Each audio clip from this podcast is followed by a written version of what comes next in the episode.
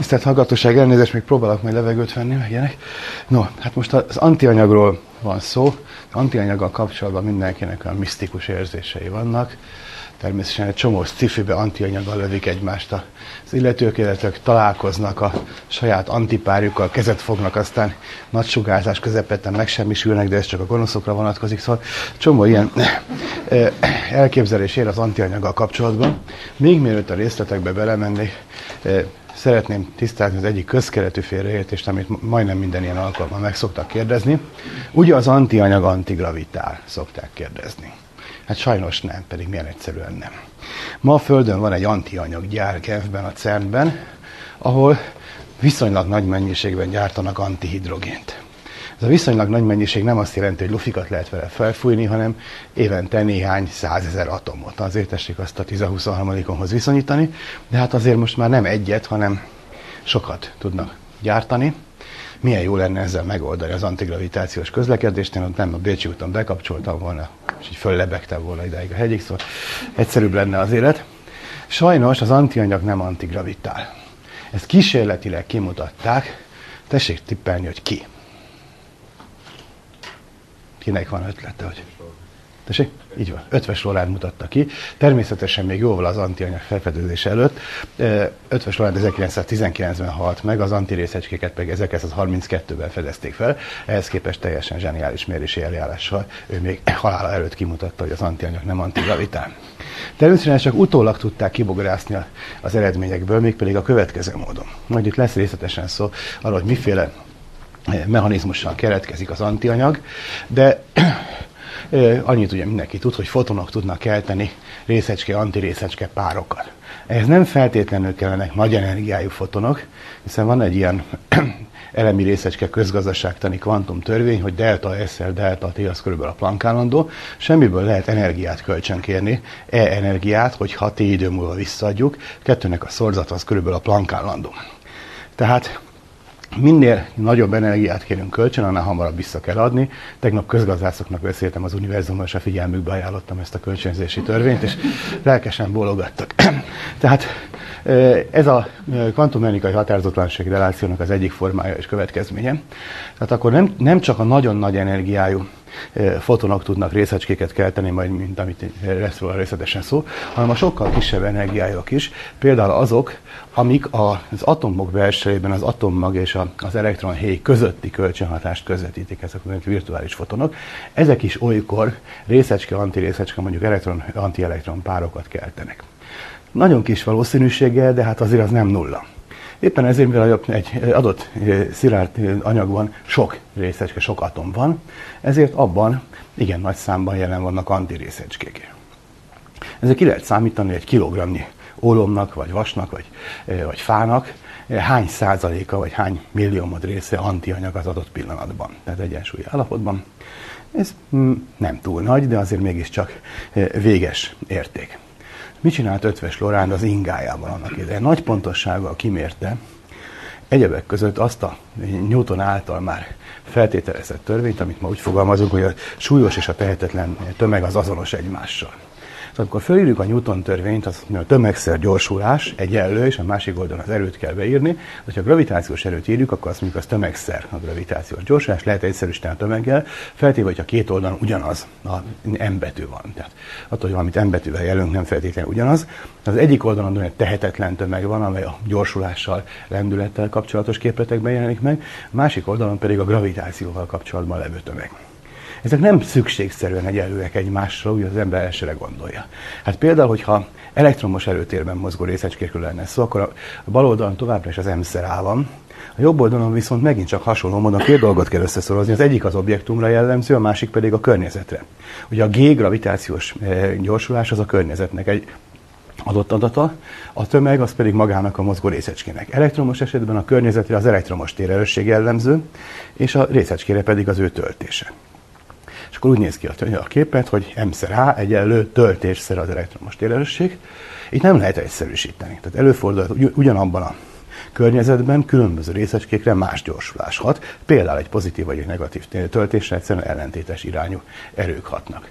Elképzelhető lenne ez a gravitációnál is, hogy adott tömegű anyagnak a gravitációs tömege az egyik esetben nagyobb, másik esetben kisebb, el lehetne képzelni. Eötvös Loránd ezt mutatta ki nagy pontossággal, mégpedig nagyon különböző anyagokra.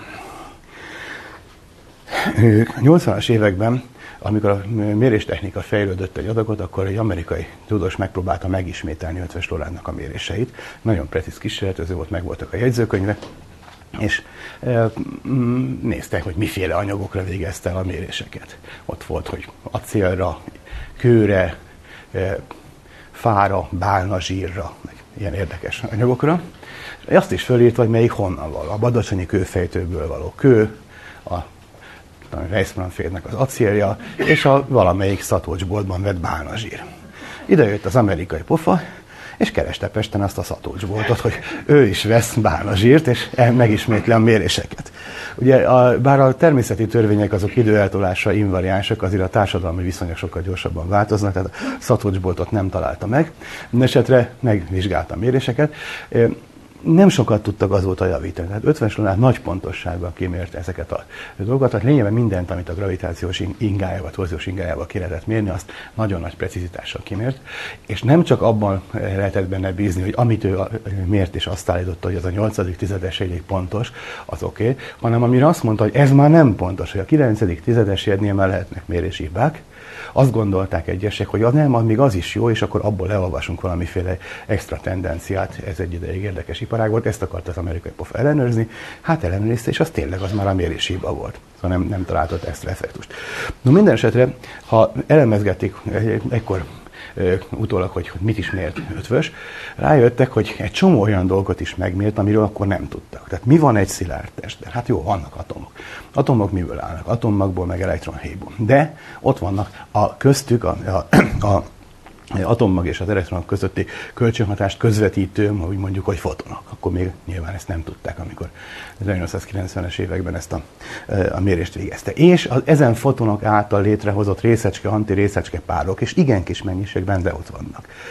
És hogyha feltételezzük, hogy ezeknek például más gravitációs tulajdonsága, tegyük fel, hogy a fotonok súlytalanok, akkor ők az energia egy bizonyos részét képviselik, de nem hat rájuk a gravitáció. És hogyha az antirészecskék antigravitálnának, negatív gravitáció hatna, akkor ők annyival könnyítenék a testeknek a súlyát. És az izgalmas az, hogy ez az arány, hogy milyen arányban van jelen a antirészecske pár egy adott anyagban, ez anyagfüggő. A fémekben mások a viszonyok, a fában a bálnazsírnak a részletes kvantumelméletét még nem készítették el, de nyilván ott is egy kicsit másféle. Most csak ezt a néhány anyagot mondtam példaként, de azt hiszem 20 különböző anyagra végezte Eötvös méréseket.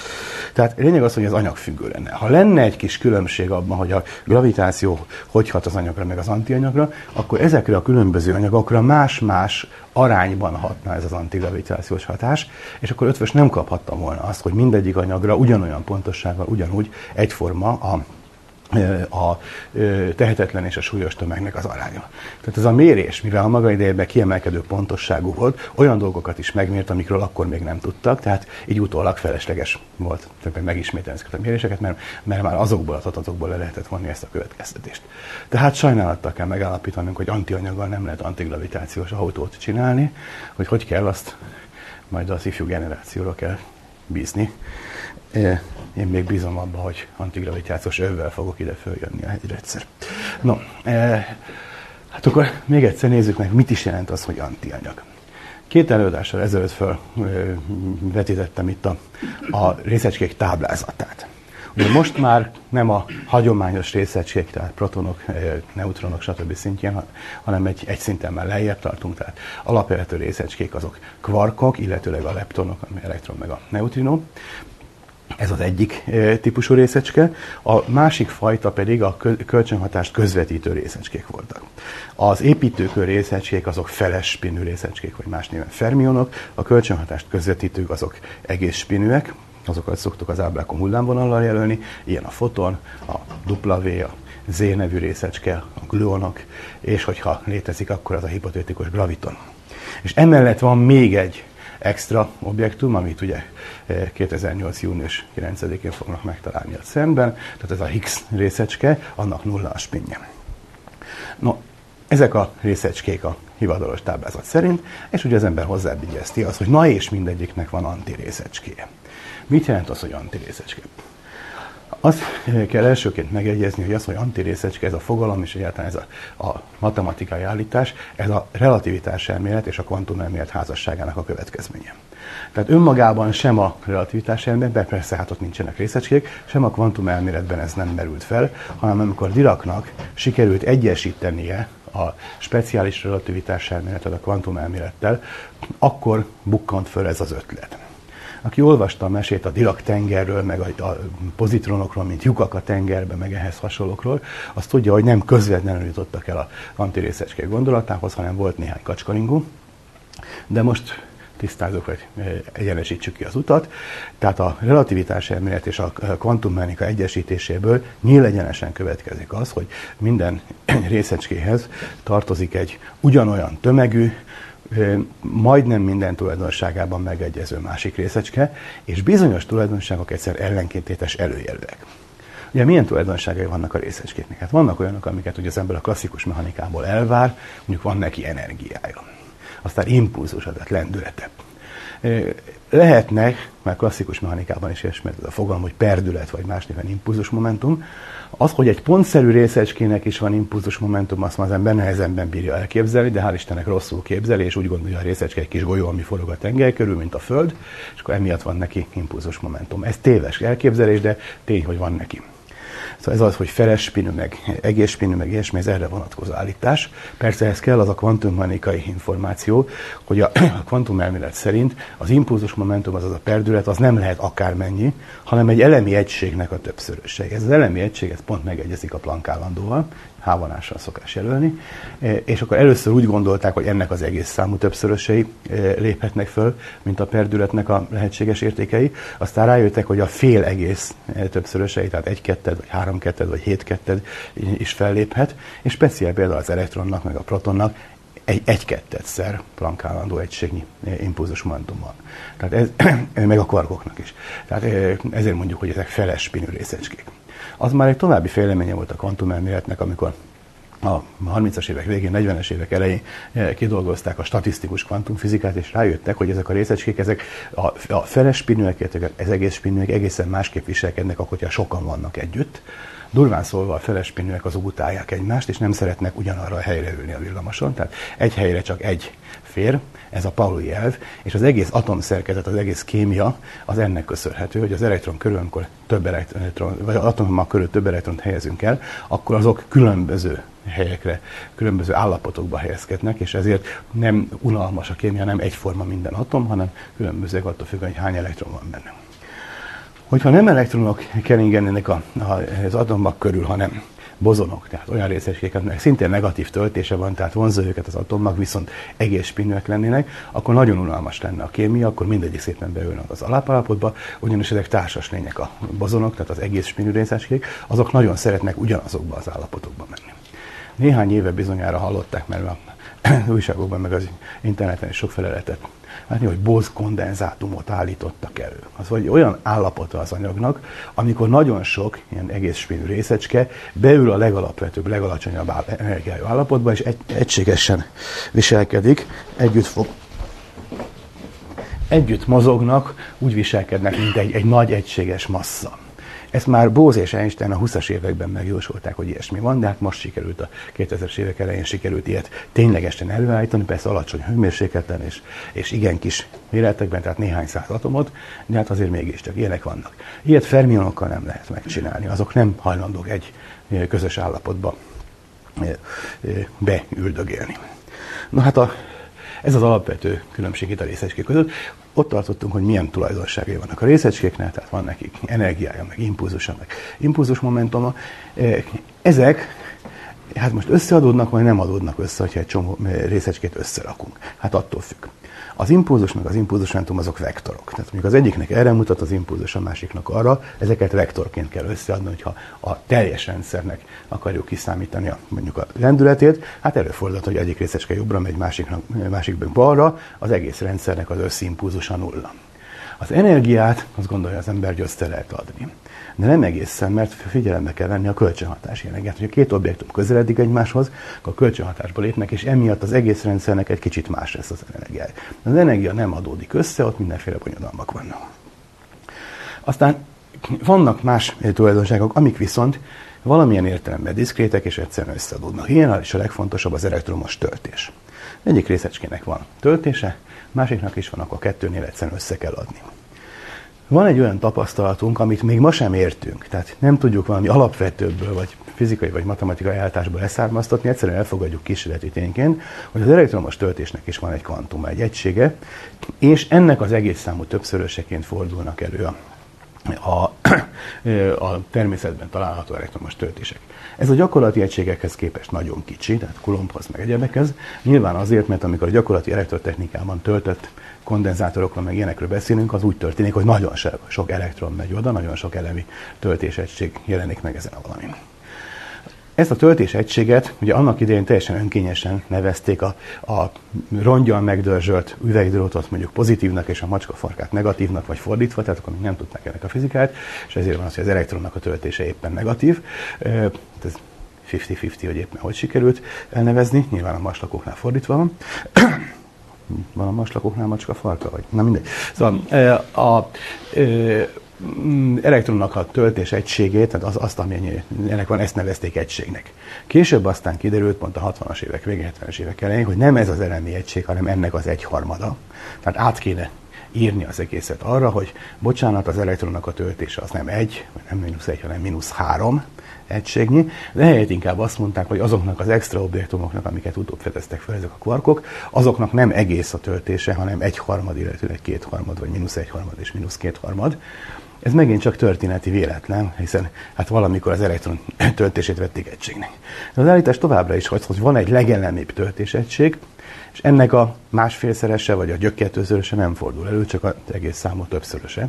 És ez a töltésettség, ez pont az egyik kvarknak a töltése, ehhez képest az elektronnak 3-szor akkora töltése van. Hogy miért van ez, ezt nem értjük. Diracnak voltak számításai erre vonatkozók, hogy léteznének mágneses monopólusok a világban, akkor abból meg tudnám magyarázni, hogy miért kvantált az elektromos töltés. Na, tehát pillanatnyi tudásunk szerint nem nagyon vannak mágneses monopólusok, de akkor sem tudnánk azt megmondani, hogy ez miért pont annyi. Jó, kvantált, de miért pont akkora a töltésettség, miért nem 5-ször akkora, vagy 42-szer akkora, nem értjük. Mindegy, ezt el kell fogadni pillanatnyilag kísérleti tényként. Tehát a töltés az egy skalár mennyiség, amikor két ilyenből összerakunk egy újabb rendszert, akkor a töltéseket egyszerűen össze kell adni.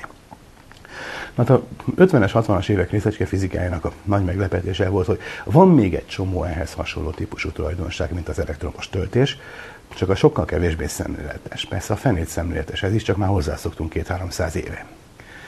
A emberiség akkor esett át az egyik nagy fizikai sokkon, amikor az elektromosságtant felfedezték. Hát ugye ez a láthatatlanságnak a fizikája, a mágia. Így csinálok, és akkor fölkapcsol a villany, meg ehhez hasonlók, hogyha megfelelő elektromos érzékelők vannak, de mondok egy sokkal durvábbat, van egymás mellett két fémdrót, teljesen egyformán néznek ki, de hozzányúlok az egyikhez, az megráz. Szóval nem látszik, hogy mi a különbség. Ezen azért az emberiség ennél a sokkon ezen egy idő után túlesett, és ugye el tudtuk fogadni a láthatatlannak a fizikáját, de ennek ellenére, hogyha mondjuk Arkhimédész föltámadna és mutatnánk neki mai cuccokat, mondjuk egy autót, akkor a motornak a működését többé-kevésbé megérteni, hát neki is volt esztergálja, mondaná, hogy milyen ügyesek vagyunk, hogy ilyen szép, pontos hengereket tudunk esztergálni, hogy ott nem fúj ki mellette a levegő, de attól azt érteni. De hogy az autóban miért szól a rádió, és miért lehet elektronikusan vezérelni a szikrát, meg ilyesmit, azt nagyon nem érteni, az nagy balázslat lenne. Tehát az ő gondolkodásútól ez teljesen messzire állt, pontosabban a misztikának a tartományába, a varázslattudományába tartozott ott, és hát akkor bizonyára mi tudunk varázsolni, valahogy így fognák föl. Tessék elképzelni, hogyha találkoznánk 200 évvel későbbi utódainkkal és az ő technikájukkal, akkor mi miket mondanánk, főleg az áltudományok mai korszakában. No hát... Ez ugye azt akartam ezzel mondani, hogy maga az elektromos töltés fogalma sem olyan magától értetődő dolog. Honnan származik egyáltalán az, hogy töltés? Vagy úgy gondolták, hogy az elektromos jelenségeket valamiféle folyadék okozza, ami ide-oda folydogál az egyik testből a másikba, hogy fel van töltve a kondenzátor, mint egy palack víz, meg ilyenek. Ilyesmikre ilyen szavakat használunk, akkor úgy gondolták, hogy pozitív és negatív folyadékok folydogálnak ide-oda. Igaz, hogy akkoriban például a hőt is így képzelték, tehát hogy hőanyag folydogál a testek egyikéből a másikba. Ez úgy elég jó volt, hogy tessék azért ezt elképzelni, hogy egyszerre 8 féle anyagfolydog állít ide-oda, erre folyik az elektromos, arra a hőkeresztbe, a mágneses folyadék, szóval érdekes lehet ez a világ. Na hát mindesetre valamennyire hozzászoktunk az elektromos töltés fogalmához, és ahhoz is később, hogy ez azért van, tehát nem folyadékok vannak, hanem az egyes részecskéknek van ez a tulajdonsága, amik az anyagot felépítik, egy-egy ilyen részecskének van egységnyi elektromos töltése, ha sok van ebből, akkor ilyen töltés lesz, hogyha kevés van, hiányzik, akkor meg másik töltés lesz. Amúgy még egy dolgot érdemes ezzel kapcsolatban megjegyezni. A gyakorlati elektromosságtól előforduló töltések, ezek nagyon kicsik. Akit rázott meg, már azt tudja, hogy ez nem egészen így van. De ugye a töltés egysége a kulomb. Kulomb az, ugye, amikor 1 amperes áram folyik, az nem olyan túl nagy, az azt jelenti, hogy másodpercenként 1 kulomb megy át ott a vezetéken. Hogyha 1 kulomb töltést rávinnénk mondjuk a turulmadárra, mind a 2 turulmadárra a szabadságidőn rátennénk egy kulombot, bocsánat, akkor a 2 között fellépne egy elektromos taszítóerő, és az ketté törni a hidat. Tehát ez olyan marha nagy erőt jelent, hogy ezt a híd már nem bírná. 1 kulomb az ilyen értelemben rettentően nagy. Tessék kiszámolni, ezt mindenkinek ajánlom figyelmébe, hogy elő lehet venni a középiskolai függvénytáblázatot, megnézni, hogy mennyi az elektronnak a töltése, akkor 1 kulomb az hány elektront jelent. És ki lehet számolni, hogy egy ökölnyi vasdarabban hány elektron van. Hogy milyen iciri-piciri hányoda az, ami 1 kulombat jelent. Csak hát ugye ott ugyanannyi pozitív töltés is van. És a fémeknek a felszínén helyezkednek el a töltések, fémek belsejében vidáman élnek egymás mellett a pozitív és negatív töltések, és kiegyenlítik egymást, és a felszínen néha van egy nagyon picike kis töltéstöbblet, és ez okozza az összes ilyen elektromos jelenséget, szikrázást, meg egyéb frincet, francot, olyan, mint a nagy országnak a határán a határőrök időnként határvillongásba vesznek részt és lövöldöznek, de belül még vidáman békésen él valaki, és mindenki és a határőröknek a száma az elhanyagolható a lakossághoz képest. Tehát az elektromos jelenségek ilyen értelemben a anyag nagy többségéhez képest teljesen periférikusak, és mégis ilyen erős effektusokat tudnak okozni, mondjuk egy ekkora hidat szét tudnának törni. Már többször volt arról, hogy a gravitáció milyen gyenge az elektromossághoz képest, ez ennek egyik megjelenési formája, hogy milyen erős dolog tulajdonképpen az elektromosság, akkor ehhez képest a magerők, az erős kölcsönhatás az még sokkal erősebb, tehát az még nagyobb effektusokat okoz, csak azt makroszkopikusan nem tudjuk egy közvetlenül tapasztalni. No tehát ez a töltés fogalom, ez már valamennyire közismertté vált, és azt is megszoktuk, hogy ezt maguk a részecskék hurcolják. 1948-ban jött rá Wigner Jenő arra, hogy nem csak ez a töltésnek fogalom van, tehát nem csak az elektromos töltés, hanem másfajta, ugyanilyen töltés jellegű dolgok, amiket hozzá lehet rendelni, hogy az egyik részecskének ennyi, másik részecskének annyi. Nyilván az, hogy melyiket nevezzük pozitívnak, melyiket negatívnak, az, meg hogy mit nevezünk egységnek, az önkényes, de utána, ha egyiknek megmondtuk, hogy mondjuk a protonnak +1, akkor a többi részecskére ezt már ki lehetett osztogatni ezeket a szabályokat, és meg lehetett figyelni, hogy ez is ugyanúgy, mint az elektromos töltés, megmarad. Tehát a reakciók előtt és a reakciók után ugyanannyi van, csak másképp osztoznak meg a részecskék rajta. Tehát ez egy nagyon fontos megmaradási tétel, legalább olyan fontos, vagy esetleg még fontosabb, mint az energia megmaradás. Ugye itt nincsenek UFO hívők meg egyebek, szóval nyugodtan mondhatom, hogy mindenki tudja, hogy 1916 óta tudjuk, hogy nem igaz az energia megmaradás, viszont az elektromos töltés megmaradás az igaz, és valószínűleg igaz marad a továbbiakban is. De ugyanígy Wigner kitalálta, hogy másfajta megmaradási törvények is vannak, és ezzel sikerült megmagyarázni egy csomó elemi részecske reakciót, bizonyos reakciók, átalakulások a részecskék között, amiket úgy fölírtak, hogy hát történhetne ez is, de éppen nem történtek meg a tapasztalat szerint. Azok azért nem történnek meg, mert akkor megváltozna ez a net barion töltés nevű mennyiség. Na hát aztán, ha egy ipar megindul, akkor kitaláltok még más fajtákat. 50-es évek elején a ritkaság nevű új adatot kitalálták, aztán még egy csomót, 20 körül járnak most már az ilyen jellegű mennyiségek, ezek nem mind függetlenek egymástól, hipertöltés, és Isten tudja, szóval sokfajta nevet viselnek ezek a dolgok. Vannak olyanok, amiknek úgy kell a megmaradását kiszámolni, hogy összeadjuk őket, vannak, amiket szorozni kell. Tehát pozitív, negatív, két negatívnak a szorzata az akkor pozitív, és vagy így marad meg, tehát ilyen jellegű számok, vagy kvantum számok is vannak, és akkor van nagy táblázat, ilyen részecske, elektromos töltése ennyi, barion töltése amannyi, hipertöltés ennyi, g-paritása annyi, j-paritása amannyi, szóval egy csomó ilyen típusú. Számot van a táblázatokban, és aki megtanulja a megfelelő algebrai szabályokat, az ennek alapján például ki tudja okoskodni, hogy egy adott típusú részecske milyen bomlási reakciókban vehet részt, és milyenek nem történhetnek meg, mert akkor valamelyik ilyen folyamat megsérteni a megmaradási tételeket. Na, ez lenne ugye első közelítésben a töltésekkel kapcsolatos dolog. És akkor erre rögtön azt mondhatjuk, most már kimondhatjuk, mi az, hogy az antianyag. Az antianyag az olyan, tehát minden egy részecske, antirészecske olyan, hogy ezek a töltés jellegű kvantumszámai pont ellentétesek, mint az eredeti részecské. Na most ebből közvetlenül az következik, hogy az antirészecskének az antirészecskéje az meg az eredeti, tehát teljes tükörszimetria áll fenn a kettő között, hogy éppen melyiket nevezzük részecskének és melyiket antirészecskének, az durván azon múlik, hogy melyikkel ismerkedtünk meg hamarabb. Ugye, mint a filmekben, amikor két vetélkedő nő közül az egyik összebarátkozik a haverral, akkor nyilván azt, annak a pártját fogja, és nem a másikét, de történhetett volna fordítva is a sztori, kettő teljesen szimmetrikus szerepet játszik.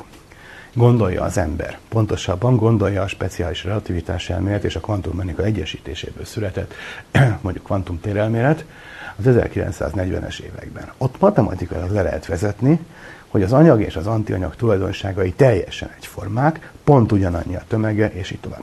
Dirac, amikor először felírt az egyenletét, akkor nem így gondoltam. Az egyenletből kijött, hogy van valami pozitív töltésű izé is, ugye az elektronra próbálja egyenletet fölírni, és abból az egyenletből kijött, hogy létezik egy pozitív töltés, aminek pontosan ugyanannyi, mint az elektroné, csak negatív helyett pozitív a töltése. Azt mondták, hogy hát persze, hát ez a proton, azt már ismerjük. Milyen jó, akkor egy egyenleten le lehet írni a kétfélét. De mellékesen kijött az, hogy azért a tömege ugyanakkor. A proton az meg 2000-szer nehezebb, mint az elektron. Na jó, hát majd kidomáljuk, és akkor egy kicsit ott számolgattak, nagyon nem akart kijönni. És aztán elfogadták, hogy bocsánat, ez nem a proton, hanem egy új, még nem ismert részecske. És hál' Istennek, hamarosan ezután, hogy Dirac ezt matematikailag kiszámolta, hamarosan ezután a kozmikus sugárzásban felfedezték az elektronnak az antirészecskét, a pozitront is. Jó, hogy fedezték föl? Akkoriban olyanok voltak a részecske detektorok, kötkamrával, illetőleg már akkoriban kezdtek magemulzióval kísérleteket csinálni. Kötkamrában mi történik? Megy egy részecske, egy elektromosan töltött részecske, és ionizálja ott a levegőnek, illetve a vízgőznek a részecskét. Olyan helyzetet hoznak létre, hogy a vízgőz az túltelített, de még nem csapódik le. Tehát gyakorlatilag mit lehet csinálni? Vízgőzt hirtelen ritkítunk. Egy lugattyút kihúzunk, akkor nagyobb teret tölt ki, akkor előbb-utóbb le fog csapódni. De hova csapódik rá? Hát ez megint csak tapasztalat a meteorológiából, a szennyezésekre. Amikor magasan megy egy repülőgép és kondenszcsíkot húz, ott is tulajdonképpen az történik, hogy a repülőgép elégetett üzemanyagában picink koromszemcsék vannak, és azok kikerülnek a levegőbe, és az ott levő vízpára arra csapódik le. Tehát van valami szennyezés, oda megy. Addig, amíg tiszta volt a levegő, addig ott habozott, hogy most éppen hova csapódjak, amikor vannak ilyen kondenzációs magvak, akkor oda csapódik, és jégkristályokra, vagy koromszemcsékre, vagy egyebekre. Hogyha egy részecske ionizálja a levegőt, akkor arra az ionra elkezdődik egy lecsapódás. Ez azt jelenti, hogy egyetlen egy darab elemi részecske által létrehozott egy ion környékén egy makroszkopikus méretű vízcsepp jön létre. Ez makroszkopikus, az azt jelenti, hogy ilyen... És most szóltak az internetről, hogy halk vagy. Hoppá. Közel kéne tenni, vagy hangosabb van. Jó. Oké. Most jobb? Vagy hova tegyem ezt, én közelebb már nem tudom. Most jó? Reméljük. Jó. Oké. Okay. Kezdjem előről, vagy? Jó. Oké. Tessék? Kézileg. Hogy? Kézileg is magyarázni. Jaj, nem. No, majd mindjárt vetitek is. No, tehát hogy tartottuk?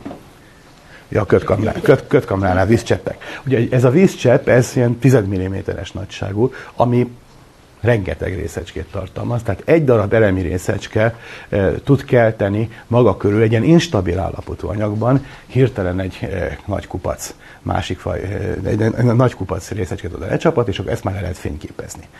Amikor magemulzióban vizsgálgatjuk a a részecskéket, akkor az történik, hogy valami speciális zselatinban a részecske áthalad, és ott megváltoztatja annak az anyagnak a szerkezetét, utána ez például lehet maratni savval, és ott, ahol a részecske egy kicsit elroncsolta a szerkezetet, ott a sav hamarabb behatol, és csinál egy kis alagutat abba az anyagba, és ezt aztán megint le lehet fényképezni. Tehát nem a részecskét látjuk közvetlenül, hanem a részecske által kiváltott hatásnak az előhívott, felnagyított verzióját. Na, és akkoriban találták ezt ki, tehát még a 20. század elején, hogy ugyanezt megcsináljuk elektromos és mágneses térbe helyezve, tehát ahol a részecskék mennek, őket például mágneses térbe tesszük, akkor az elektromosan töltött részecskék elkanyarodnak a mágneses térbe, a pozitívok egyik irányba, a negatívok a másik irányba. És erről el lehet dönteni, hogy milyennek. Ha még elektromos teret is alkalmazunk, akkor egy térbe furcsa pályát ír le. A vastagságából, a nyomnak, amit hagyott, a kanyarodásából, és így tovább, ebből ki lehet számolni, mekkora tömegű, milyen töltésű, milyen energiájú, milyen impulzus részecske jött ott. Tehát ennek megvan maga technikája, hogy hogy csinálják ezt. Na, azt tapasztalták, hogy hirtelen a semmiből megjelennek V-alakú nyomok, és így ketté kunkorodnak, ilyen szép Y-formát alkotnak. Mit is jelent az? Jött valami semleges részecske, az nem hagy nyomot a kötkamrában, és keltett két olyan részecskét, amik egymásnak az ellentétes töltései voltak, és ezek egyiket jobbra, másikat balra kanyarított el a mágneses tér. A két nyom teljesen egyforma, tehát egyforma tömegű, egyforma rendületű részecskék voltak, ott szépen szétkanyarodtak. Na, hát ez az egyik az elektron, azt meg lehetett ismerni, pont úgy viselkedik, mint a korábban ismert elektronnyomok, a másik ugyanolyan csak ellentétes előjelű. Ez volt a pozitron. Tehát Dirac megjósolta az elméletével, hogy ilyen objektum van, az elektronra vonatkozó elmélettel, és ténylegesen fel is fedezték. Utána már csak járatni kell a matematikát. Hát a Dirac egyenlet az nem csak az elektronra vonatkozott, hanem minden felespinű részecskére, mondjuk a protonra. Hát akkor a protonnak is van antirészecskéje. Figyelem, hogy a proton az pozitív. Hát akkor ott a negatív objektumot hívjuk antirészecskének, mert a protont jobban kedveljük, vagy már régebben ismerjük. Tehát ez teljesen önkényes, ez a kiosztogatás, de hogyha valamelyiket már el nem veszük, akkor a másik már az ő antirészecskéje. Még egyszer, a speciális relativitás elméletből egyértelműen következik az, hogy egyformák és egyformán viselkednek ezek az objektumok, azaz egyforma tömegűek, egyformán mozognak, csak a töltések éppen ellentétesek. No, az ember akkor ebből tovább gondolkodik. Építsünk föl mondjuk az antiprotonból, meg az antielektronból egy antiatomot. Hát akkor ott a kettő között megint csak fellép egy vonzóerő. Az antiproton körül elkezd keringeni az antielektron, és így létrejön az antihidrogén. Sőt, ebből esetleg lehet antihidrogén molekulát két ilyen atomból összekapcsolni, sőt, antilufikat antihidrogénnel felfújni, meg egyebek. Természetesen az ember ugye arra vigyáz, hogy ne érintkezzen a közönséges anyaggal, mert akkor az nem tesz jót az egészségnek, de minden esetre az antihidrogén az ugyanúgy fog viselkedni. Ez természetesen sokáig csak hipotézis volt. Valamikor a 80-as évek végén hoztak létre először komplet antiatomokat.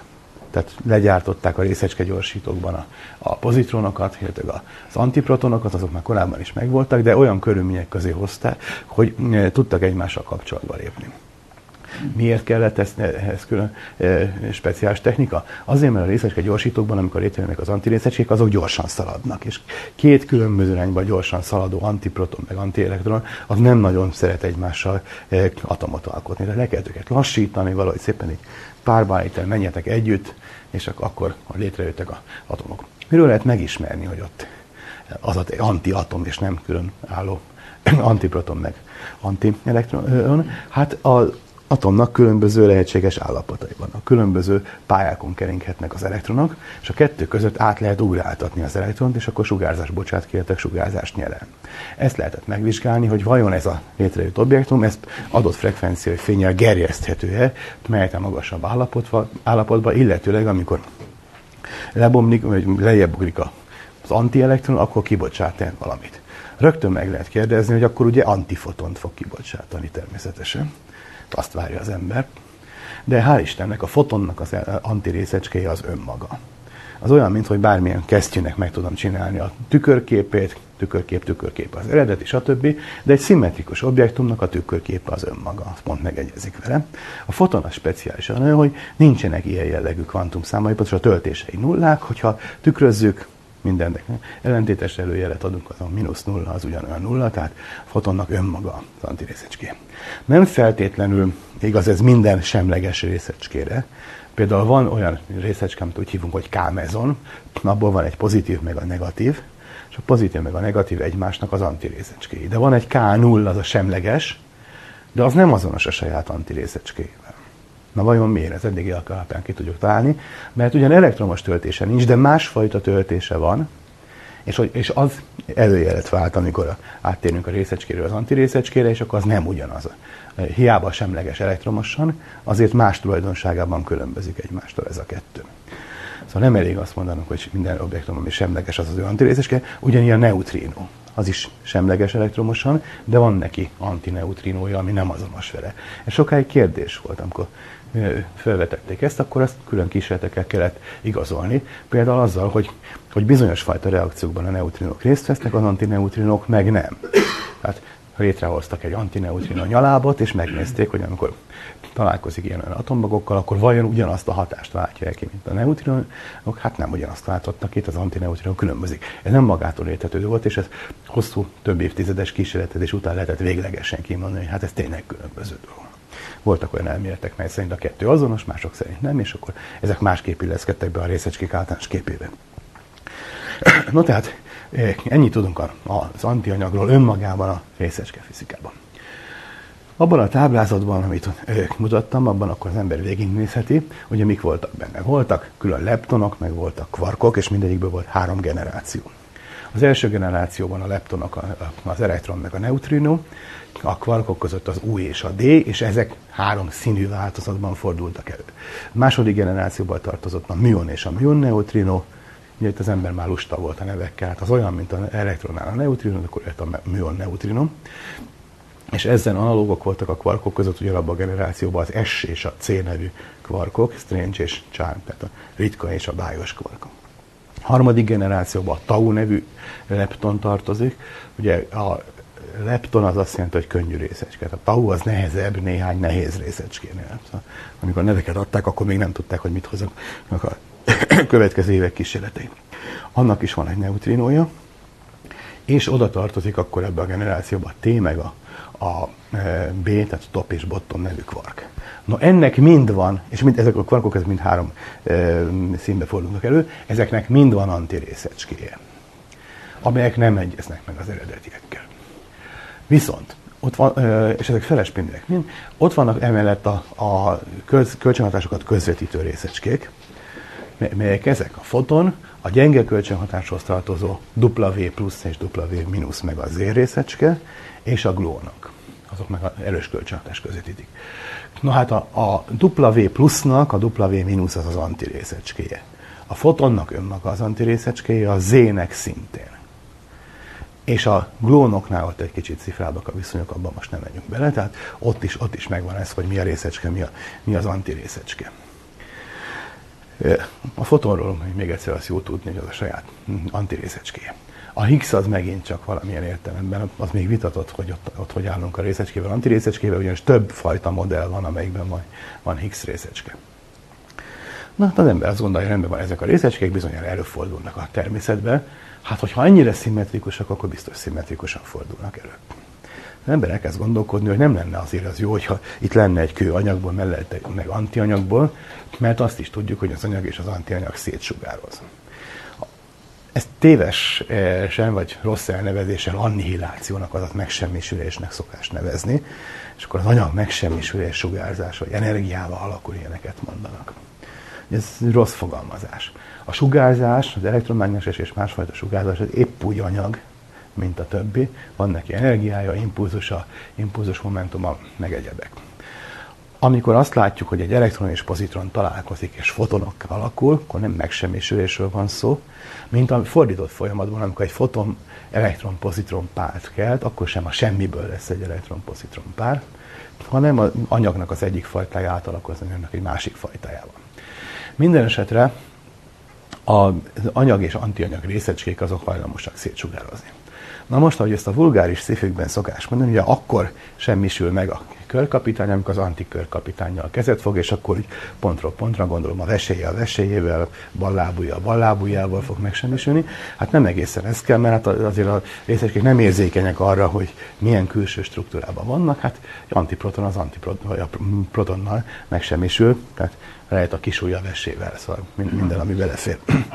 Nem kell egyformák. Elég nekem az, hogyha egy ekkora kővel találkozom, és akkor ennyit kiharap belőlem, aztán ott az alakul át sugárzássá, az már megint csak kellemetlen folyamat lehet. No, szóval nem kell az, hogy az egész makroszkopikus struktúra megismétlődjön. Lényeg az, hogy egy kis darab antianyag már ilyesmire alkalmas. Éppen ezért vetették föl többször, hogy az ideális üzemanyag az űrhajóknak, fotorakétáknak az antianyag, mert amikor például kémiai vagy magreakciós rakétákat csinálunk, akkor a felszabaduló energia az csak egy nagyon kis része az anyagban rejlő M-szer-C négyzet energiának, azt se tudjuk mind teljesen a hajtásra fordítani, míg egy részecske-antirészecske reakciónál, ahol fotonok keletkeznek, meg földükrökkel a fotonokat irányítva, lényegében a két részecskében rejlő teljes kétszer M-szer-C négyzet energiát fel tudjuk használni a rakétának a hajtására. Csak persze az a gond, hogy nehéz antianyagot bányászni, és további kérdés, hogy tároljuk és hogy vigyük el ezt a rakétába, de ha már legyártottuk, akkor már biztos tudjuk tárolni. Körülöttünk nincsenek antianyagbányák. Hát biztos van itt a szomszéd, valamelyik naprendszerbe kering egy tisztán antianyagból álló bolygó, és akkor oda kell menni, aztán bányászni és elhasználni a rakétahajtóanyagnak. Olvastam olyan szifit, ahol ez volt a konfliktusnak a magja, hogy az emberek oda mentek bányászni az antianyagot, de az ott lakó antianyag lények kicsit tiltakoztak, tessék elkezdeni, hogy alulunk elbányásznak a földet üzemanyagnak. Néha tudom, ezt csináljuk, nem? Na, mindegy. Szóval valami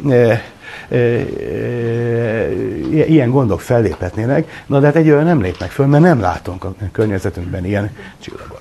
Illetve hát észrevennénk? Hát a csodát vennénk észre. Ha lenne egy csillag antihidrogénből, ennél is le kell ülnöm egy kicsit, és úgy beszélek, antihidrogénből lenne a csillag, hát hogy világítana? Valószínűleg ugyanolyan antimagreakciók mennének végbe a csillagnak az antimagjába. Hallatszik, vagy látszik? Baj van? Tessék? Kontaktívált a mikrofon. Ja. Ajaj. Jó, hogy most itt a zsebemben? Ó. Elnézést. Bizonyára egy kis antianyag került bele. Ebben vagy? Melyik?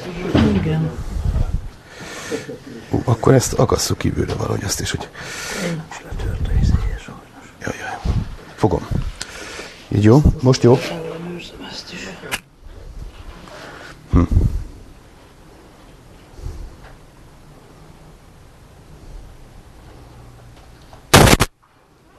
Oké, bocsánat. Most is jó? Oké. Na tehát az anticsillagnak az antibelsejében antimagreakciók mennének végbe.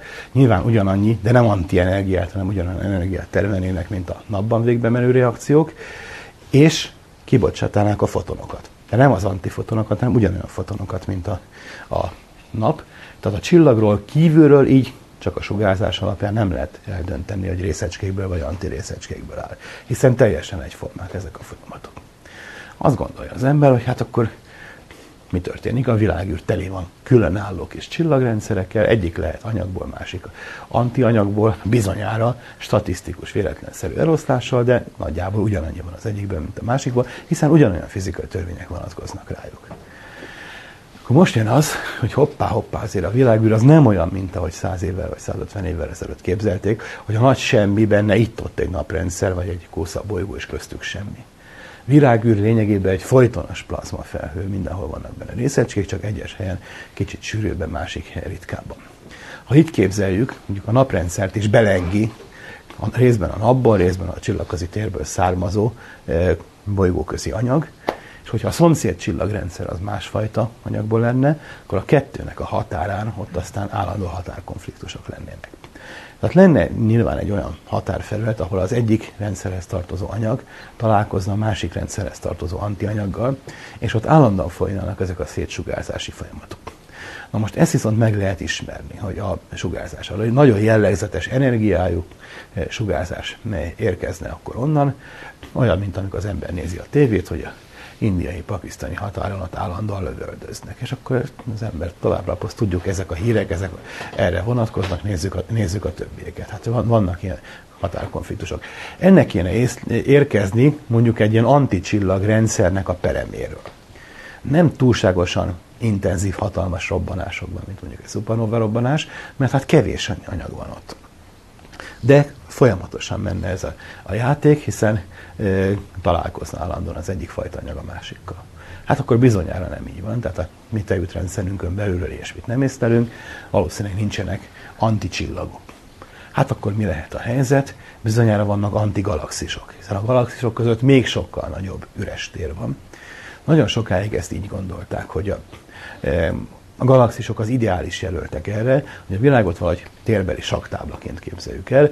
Egy fekete, egy fehér, megint egy fekete, megint egy fehér, egyik galaxis ebből, másik abból, vagy esetleg nagyobb, még nagyobb léptekben, vagy galaxis halmaz, antigalaxis halmaz, és így tovább. Tehát ilyen sakktábla szerep. Most ez még mindig nem dinamikai modell. Ez valahogy szimmetria elvek alapján esztétikai jellegű elképzelés.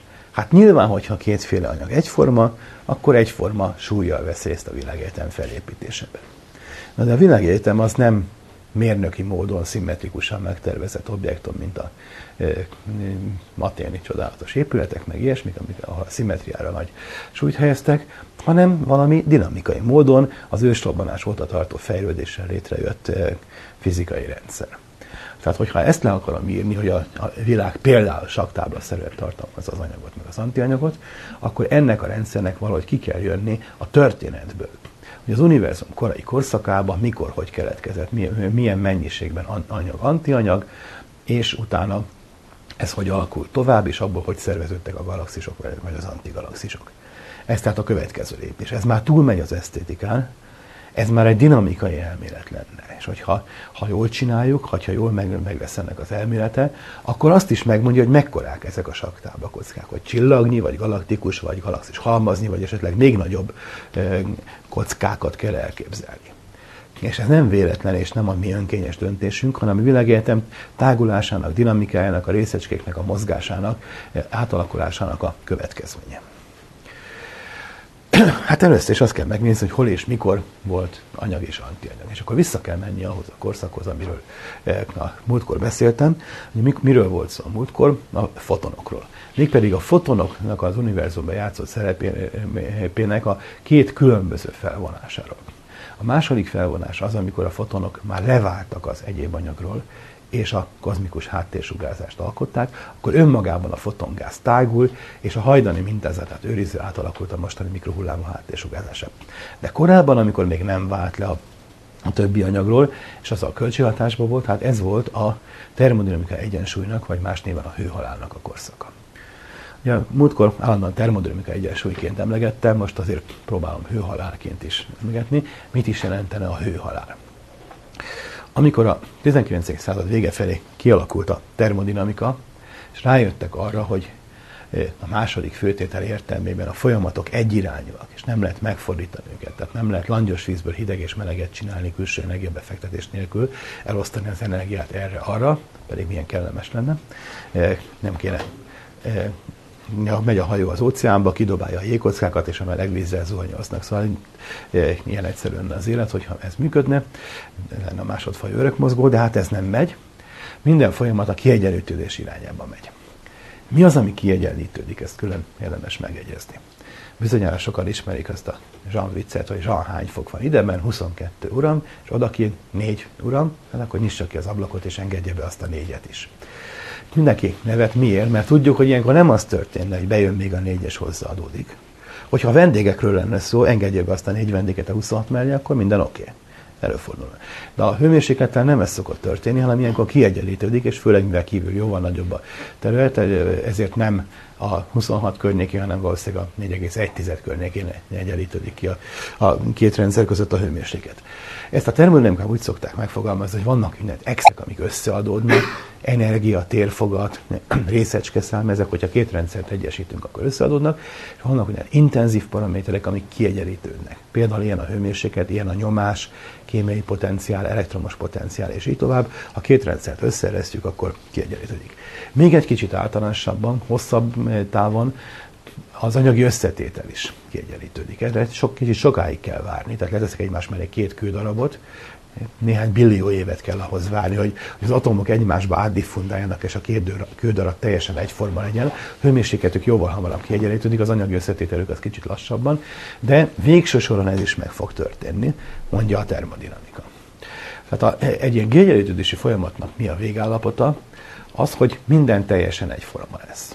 Egyforma hőmérsékletű, nyomású lesz a világ, egyforma anyagi összetételű, nem lesznek benne térbeli különbségek, struktúrák, hidegebb meg melegebb helyek, világosabb meg sötétebb helyek, savasabbak meg rugosabbak. Ilyesmi nem lesz, mindenhol ugyanaz lesz. És akkor megszűnnek a folyamatok, mert minden folyamat megy arra is, meg az ellenkező irányba is, és nem történik változás. Ez az időnek a végét jelenti. Nem filozófiai értelemben, hanem gyakorlatilag, mert nem történik változás. Ha ezt az állapotot elértük, akkor kész, akkor itt már nincs tovább mit keresni. Nyilván elképzelhetők olyan folyamatok, amik visszaállítják az eredeti rendet, de ezt a termodinamika megtiltja. Ezt hívták hőhalálnak, ezt az állapotot, és annyira fájt az embereknek, hogy Bertrand Russell, a nagy filozófus, ilyeneket mondott, hogy minek szeretné egy nőt, hogyha úgy is jön a hőhalál. Kicsit finomabban mondta, és hát nyilván nem egy ember életén belül következik be, pontosan úgy finomabban, hogy több sorban volt a mondat. Szóval a hőhalál előbb-utóbb itt lesz, és ez minden emberi erőfeszítésnek egyébként a globális és kozmikus végét jelenti. Ez hozzájárult a 19. század végi Springhez az a hőhalálos gondolat. A természettudományban, a kozmológiának az akkori állapotában úgy merült fel ez a kérdés, hogyha valóban ez a helyzet, és a világegyetem végtelen ideig létezik, mint ahogy azt gondolták, akkor miért nem következett már be a hőhalál? Hiszen volt rá végtelen idő. A matematika ezt úgy szokták kifejezni, hogy az entrópia, ami a rendezetlenségnek a mértéke, ez nő egyfolytában, és nem csökken. Hát akkor miért nem ért el az entrópia lehetséges maximumot?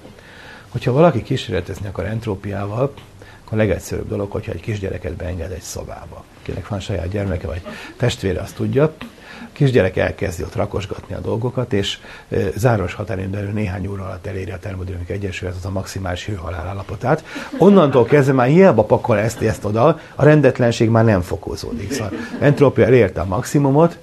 Természetesen, ugye mi tudjuk fizikailag, hogy ennek azért különböző fokozatai vannak, hogyha minden testet még szét is aprít apró darabokra, és a port kezdi egyenletesen elkeverni, ez már egy magasabb szintje a rendetlenségnek, de tegyük fel, hogy ezt most nem engedjük. Utána mindent atomokra szétbontsz, ezt inkább hagyjuk. De az alap dolgoknak a keverésével hamar el lehet érni a maximális rendezetlenséget. Miért nem történt ez meg az univerzummal? Láthatóan nem ez van, vannak benne hideg helyek, meleg helyek, hidrogéntartalmak, vastartalmak, stb. Különböző anyagi összetételű, más nyomású, más hőmérsékletű, más intenzív paraméterű helyek vannak. Tehát így merült fel ez a kérdés. Milyen lenne ez az állapot, hogyha a hőhalált látnánk? Hát mindenhol egyforma hőmérséklet, egyforma nyomás, és észlelnénk ennek a hőmérsékletnek megfelelő Planck-görbe-szerű a termikus sugárzást, amiről a múltkor beszéltünk. Fölvetették azt az ötletet, ugye, hát a termodinamikát azt nem hagyományos módon kell érteni, ilyen univerzális törvényei vannak, teljesen globálisak, hanem egy statisztikus értelemben. Sok pici részecskének a mozgásával átlagosan jön ki. Van némi valószínűsége annak, hogy itt a szobában mozgó levegőnek az összes molekulája hirtelen abba a sarokba vesz irányt, mind oda fölmegy, és mind megfulladunk. Elképzelhető. Van neki valami valószínűsége. 10 a -10 az 50-en. Azért az nagyon pici, de nem nulla. Tehát ez nem zárható ki, de ezért ugye emiatt senki ne szaladjon életbiztosítást kötni, hogy levegő oda fölmegy a sarokba. Tehát ezt fizikailag nem lehet kizárni, hát nagy számok törvényére meg ilyesmire lehet hivatkozni, hogy nem túl valószínű, hogy a mi életünkben ez bekövetkezne. Na most Ha viszont a világ végtelen ideig létezik, akkor elképzelhető, hogy ez alatt megtörténhetnek olyan folyamatok, hogy az entrópia már elérte a maximumot és beállt a hő alá, és egy helyen véletlenül elkezd rendeződni. Ez kicsit ahhoz hasonlít, mert hogy itt a levegő molekulák úgy elrendeződnének, hogy ide kiírnák nagybetűkkel, hogy szia. Ez se zárható ki. És akkor a tévében szépet lehetne közvetíteni, de valószínűleg inkább arra gondolnának, hogy valami filmtrükk volt a dolog, mert ez nem túl valószínű. Bár nem zárható ki. Na, egy végtelen univerzumban akár még ez is megtörténhet. Megfelelő szakirodalom Lemnek a Kiberiádájában a valószínűségi sárkányok című fejezetben olvasható, ahol olyankor a valószínűtlenség, hogy a pillangók a szárnyaikkal morzéjeleket adnak, és ott aztán Shakespeare egyik szonettját leadják morzébe, meg ilyenek. Szóval ez is valószínűtlen, de ott valószínűtlenség erősítőket vetnek be, és ezért még ezek is megtörténnek. Szóval a valószínűtlen események egy végtelen hosszú történetben előfordulhatnak, és akkor azt okoskodták, hogy az univerzumban az entrópia már elérte a maximumot, és akkor véletlenül kicsit visszament. Tehát egy adott helyen és időben történt egy kis rendeződés, na tehát aztán megemberelte magát, és most megint elkezd fölfelé menni, és most megint megy a rendezetlenségnek a növekedése. Azért tessék elképzelni azt a részt, amikor éppen rendeződik. Amikor a széttört üvegdarabok összeállnak kancsóvá, a langyos víz szétválik hideggé és meleggé, és a többivel előállnak a struktúrák, hogy aztán utána megint nekilóduljanak is gyerek, és az entrópia is elkezdje beállítani a maximális rendezetlenséget. Azért nehéz elképzelni, és milyen érdekeset van, hogy abba a korszakban élünk, amikor ez történik, akkor milyen jópofa dolgokat lehetett volna látni. Amúgy nem tudom, látta-e valaki az eredeti Solaris filmet, tehát nem az amerikai koppintást, hanem a Tarkovszkij félét. No, abban ugye egy élő óceán borítja a bolygót, és úgy lehet látni, hogy neki feszül a hullám, és úgy élve. Fordítva hullámzik, fölvették a földi óceánnak a hullámait, és visszafelé játszották le. A földi óceánnak a hullámait, elnyelnek, azt visszafelé játszik, akkor erőt, szószoros értelemben erőtől duzzadnak, mint egy élőlény. Az élőlények, azok valahogy az entrópia ellen dolgoznak, ezt külön meg kell beszélni, hogy ezt egyáltalán hogy lehetséges az univerzumban az entrópia ellen dolgozni, de hát az egyelőre legyen a biológusoknak a gondja. Majd a fizikusok megoldják természetesen. Na, mindesetre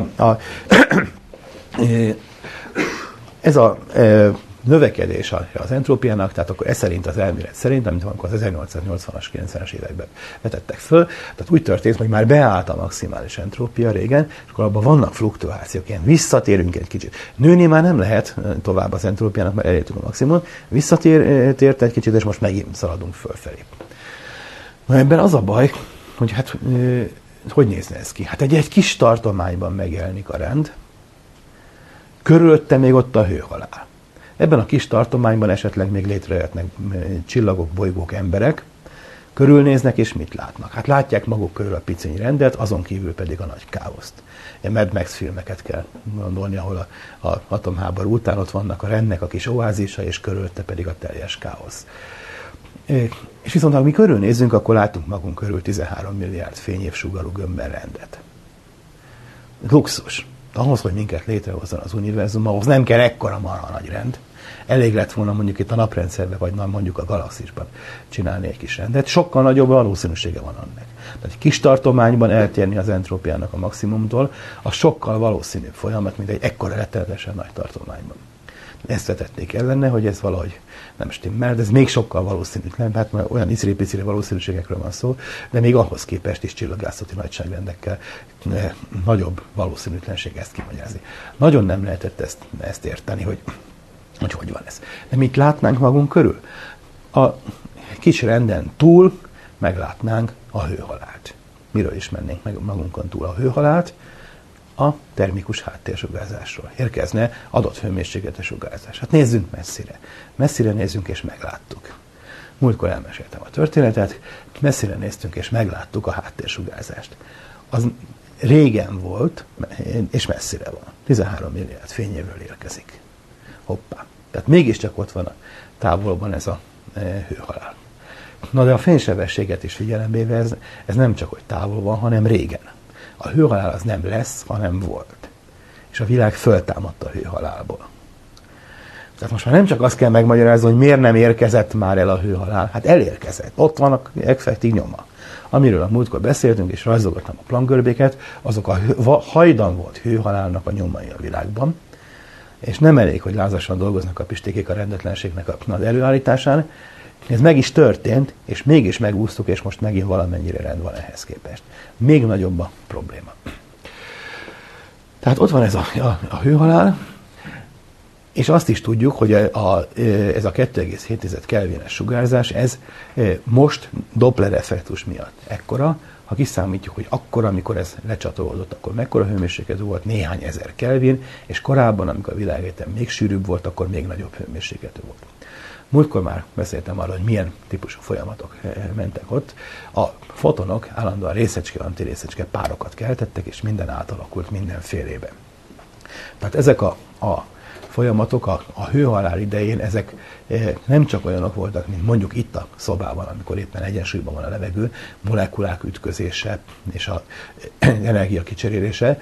Nagyobb hőmérsékleten durvább folyamatok történnek, megszűnik a molekulák, tehát a most bonyolultabb struktúrák már szétesnek, nincsenek már molekulák, nincsenek atomok, sőt esetleg már atommagok se, de már az egyes részecskék egyedisége is megszűnik. Tehát ott a folyamatok nem csak energia és impulzus cserével, hanem a részecskék egymásba való átalakulásával járnak, amikor a átlagos hőmérséklet már 2-szer C négyzetnél nagyobb, ahol elma megfelelő részecskének a tömege, akkor már tudnak keletkezni részecske-antirészecske párok. Ez a bizonyos részecske plazma, ami annak idején kitöltötte az univerzumot, az termikus egyensúlyban volt, de ez durvább termikus egyensúly, mint mondjuk itt a levegőnek az egyensúlya, hanem állandó részecske átalakulásokkal járt. És ezekben a részecske átalakulásokban állandóan keletkeztek a részecskék mellett antirészecskék is, például egyszerűen azért, mert a fotonnak ezek a kvantumszámai nullák. És ahhoz, hogy egy elektron keletkezzen, ahhoz kell keletkezni egy protonnak is. Pozitronnak. Ahhoz, hogy egy műon keletkezzen, ahhoz egy antiműonnak is kell keletkezni, hogy minden kvantumszám stimmeljen és az összeg nulla legyen. Tehát ebben a folyamatban ott voltak az antirészecskék is. Tehát most már nem csak azt tudjuk, hogy esztétikai okból hát bizonyára kell az univerzumban antianyag, hanem azt is tudjuk, hogy volt egy olyan korszak, amikor olyan viszonyok álltak fönn, amikor nagy mennyiségben keletkezett antianyag, pontosabban ugyanannyi mennyiségben, mint az anyag. De most pillanatnyilag nem látunk a világban magunk körül antianyagot. És ez az antianyag titka, hogy hát vajon hova a csodába lett az antianyag. Ezt kéne megmagyarázni. Ehhez egy kicsit nézzük meg részletesebben ennek a termikus egyensúlynak, a hajdani termikus egyensúlynak a viszonyait. Ez jön.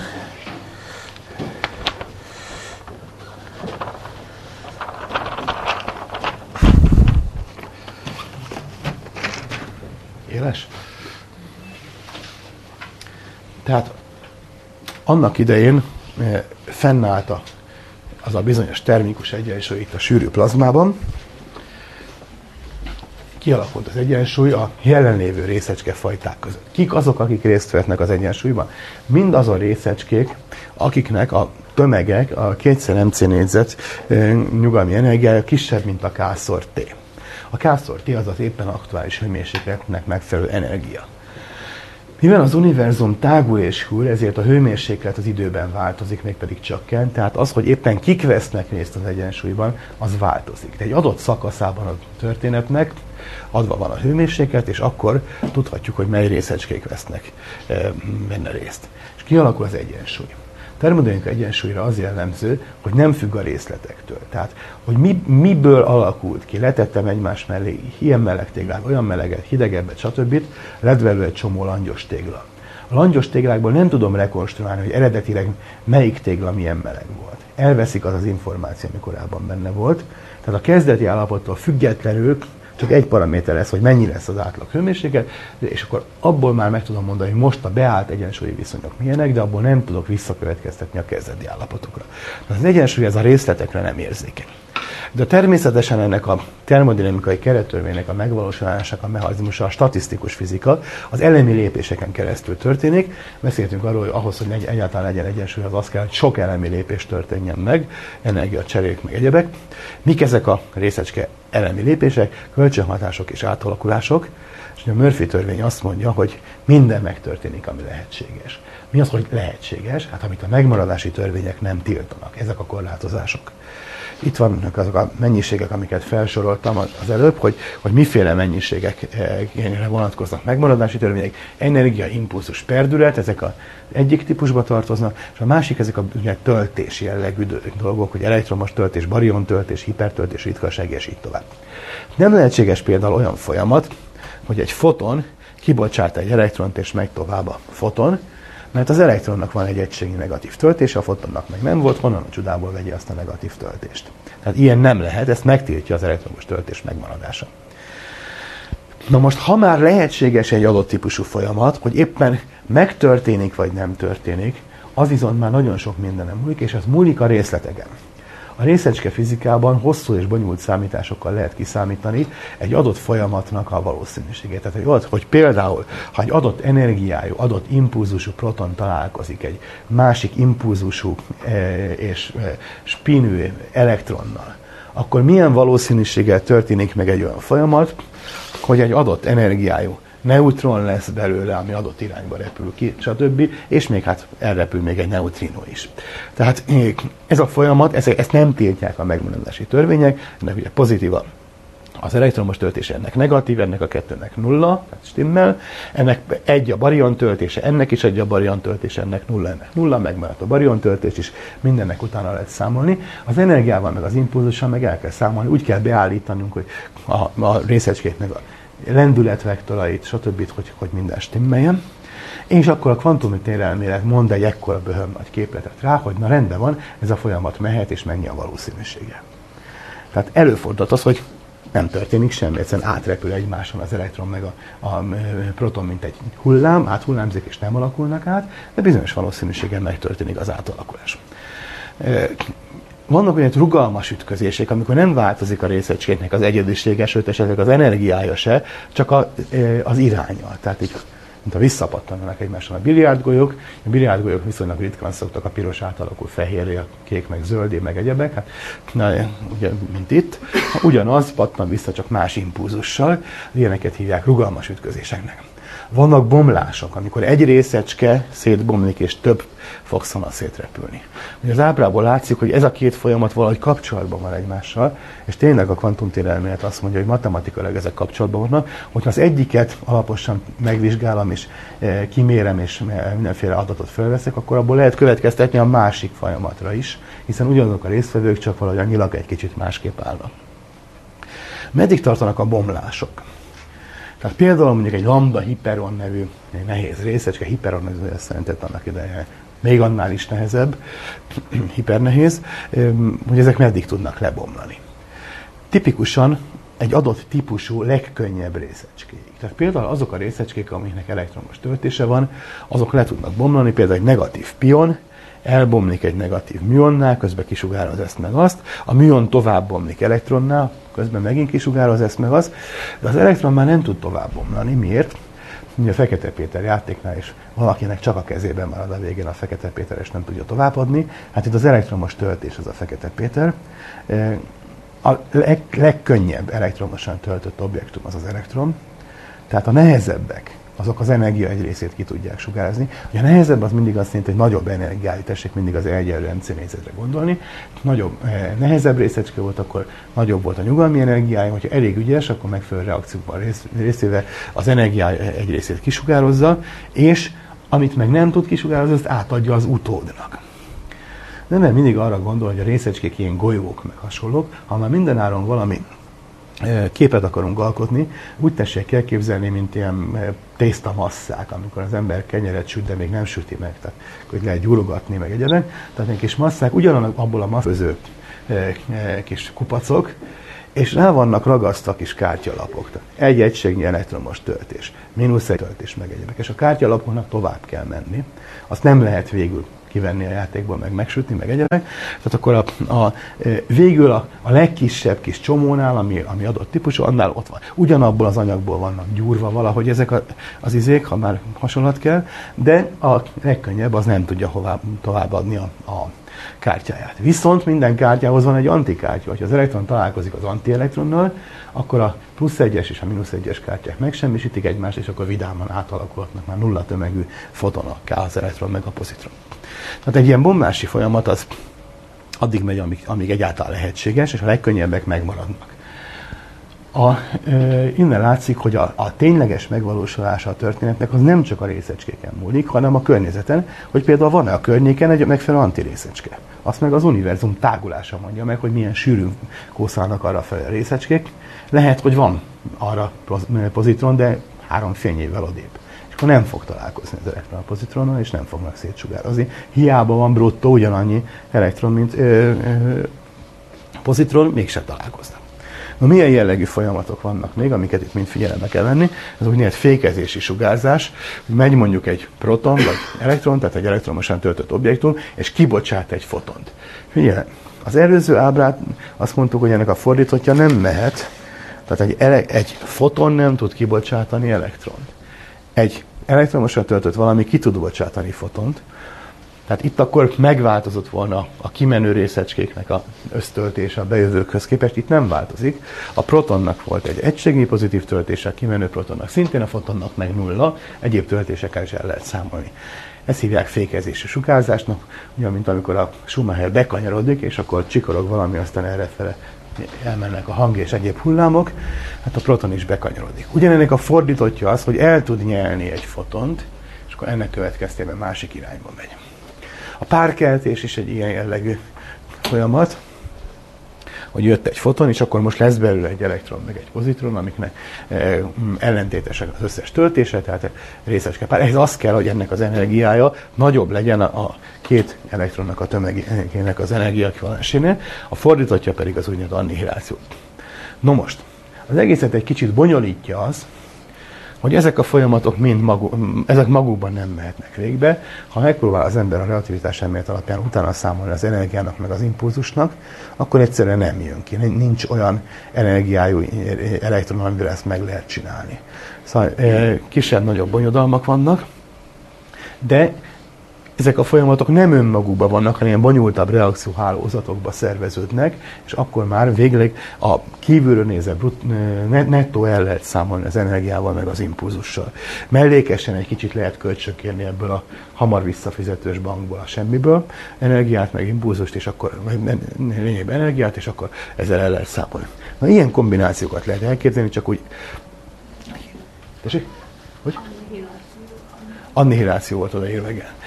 Na, tessék egy ilyet elképzelni, jön a proton, kibocsát egy fotont, a foton az egy elektron-anti-elektron párt kelt, ez az elektron, ez itt plusz akar lenni, találkozik egy pozitronnal, és akkor abból megint egy újabb foton lesz, akkor a foton az kvark és antikvark párt kelt, a másik, a pozitron az viszont kibocsát egy újabb foton, és ezt aztán a végtelenig lehet ragozni. Nagyon sokfajta ilyen átalakulás van. Kvantumelméletben vannak módszerek, hogy lehet kiszámolni egy ilyen egészen bonyolult gráffal lerajzolható folyamatnak a valószínűségét. Feynman dolgozta ki ezt a módszert, hogy lehet egy ilyen rajzhoz hozzárendelni egy képletet, amit aztán kézzel vagy számítógéppel kiszámolunk, és a végeredmény az, hogy 0,15, ami megmondja egy ilyen folyamatnak a valószínűségét. Ami teljesen függ attól, hogy milyen energiájú volt a bejövő részecske, milyen irányba repül, stb. Tehát ennek a függvényében elő lehet állítani a képletet. Ez nehéz és hosszadalmas számításokat jelent, de léteznek rá eljárások. Na most, ha én messziről nézem, és főleg energetikailag nézem ezeket a folyamatokat, közben az történt, hogy a bejövő részecske energiának egy része átalakult például itt kvarkok, meg fotonok, meg pozitronok energiájává. Akkor azt lehet mondani, hogy ez olyasmi valahogy, mint a pénz. Az energia az nagyon sok mindenben hasonlít a pénzre. Először is mindig kevés van belőle. Másodszor, ugye adogatjuk ide-oda, amoda, de elvileg, ha mi jól csináljuk, akkor az összmennyiségre az adott, csak véletlenül éppen nem nálam tartózkodik.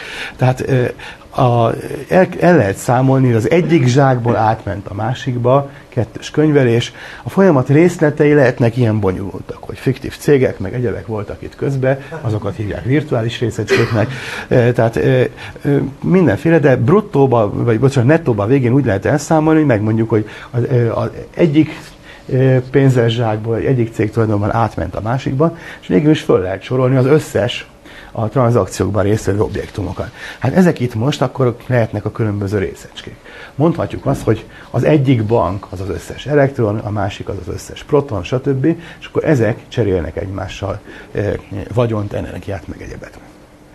Mikor áll be az egyensúly? Hát amikor az egyiktől a másikhoz menő átutalások egyensúlyban vannak a visszafelével, mindegyiktől a másikhoz ugyanannyi megy visszafelé, akkor az egész rendszer egyensúlyba jutott. Nincsenek hiányok, nincsenek mérlegtöbbletek, oda-vissza olyan a kereskedelem az egyforma.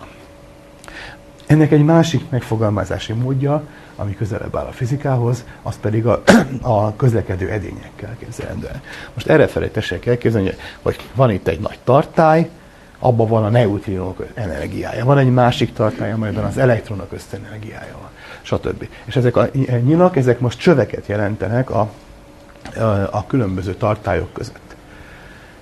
Nyilván, hogyha csövek nyitva vannak, és nem akadályozza valami az áramlást, akkor beáll az egyensúly, akkor mindenkiben ugyanolyan magasan van a micsoda, pénz, az energia, meg egyebek.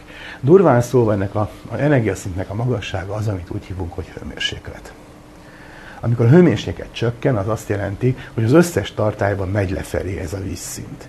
De még egyensúlyban vannak egymással, ide-oda, mindenhol nyitva vannak a csövek, és áramlik ide-oda a folyadék, mindegyikben ugyanolyan magasságban van, ezt jelenti az egyensúly. Az egyensúly lassan változhat, hogyha valahogy szívjuk lefelé a folyadékot, elpárolog meg egyebek, de mindegyik tartályban ugyanolyan magasan van a dolog. Ezeknek a csöveknek a keresztmetszete jelenti azt, hogy milyen valószínűséggel megy végbe egy-egy ilyen reakció, és azokat a részleteket a részecskefizikából kell megtudni. Addig, amíg egyensúly van, addig nem érdekes, hogy mennyi a csövek keresztmetszete. Tudjuk, hogy mennyi az összfolyadék, eloszlik úgy, hogy mindegyik tartályban van annyi, amennyi, de egyforma magasan van a szintje. Mikor számít a csövek keresztmetszete? Amikor gyors változások vannak. Ha hirtelen lejjebb szívjuk a folyadékot, akkor bizonyos edények között megváltozhat az egyensúly, mert keskeny a cső, és nem tud átfolyni egyikből a másikba. Másikból a harmadikba átfolyt, akkor ebben lejjebb ment, abban meg még ott van, hát ideiglenesen. Ha utána hagyjuk egy kicsit a rendszer békén, akkor be fog állni megint az egyensúly. Tessék mindig erre a közlekedő edényrendszerre gondolni. De a gyors változásoknál a rendszer kiugolhat az egyensúlyból, kieshet, mert egyszerűen nem bírja eléggé követni a változásokat. Na erre itt majd mindjárt lesz egy csomó példa a továbbiakban. Na, tehát így kell valahogy elképzelni ezt az egyensúlyt, messziről nézve globálisan, hogy a különböző anyagfajták között fennáll ez energetikai ide-oda adogatás, és ebből beálló egyensúly. Na most mennyi van jelen? Hány részecske? Ugye ne felejtsük el, hogy most ez egy olyan speciális bank ügylet, ahol hogy kell mondani, a ügyfeleket is fel lehet váltani. Tehát az, hogy éppen hány foton van, hány ügyfél van, az attól függ, hogy milyen a hőmérséklet. És erre van egy nevezetes képlet, hogy hányan vannak jelen az adott létrehozható objektumokból. Erre Boltzmannnak van egy képlete. Ez megint azért dicséretes, mert ez a képlet már akkor megvolt, amikor még föl se fedezték a részecskéket. Tehát igazából nem a részecskék számára, hanem a koncentrációra, tehát a térfogat egységenkénti számára vonatkozik egy olyan képlet, a részecske száma az arányos ezzel a képlettel. Tehát a kitevőben, negatív előjel mellett ott van a részecskék energiája, az M-szer C négyzet, a nevezőben pedig a hőmérséklet. Ez egy nagyon trükkös képlet. A hőmérséklet az egyik dolog, ami globálisan az egész rendszerre jellemző.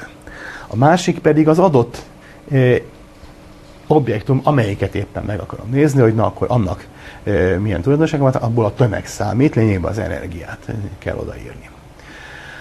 A hőmérséklet az az teljes rendszernek az átlagos energiáját akarja jelenteni. Majd mindjárt lesz itt néhány rajzocska, hogy kell ezt elképzelni. De mindjárt vissza fogunk térni ehhez a képlethez. Az a lényeg, hogy ez akkor érvényes, amikor egyensúly van. Amikor kiesünk az egyensúlyból, akkor nem. Az előbb már hangsúlyoztam, hogy az egyensúly az érzéketlen a részletekre. Az egyensúlyra van képlet. Az egyensúlyon kívüli rendszer az egyedi.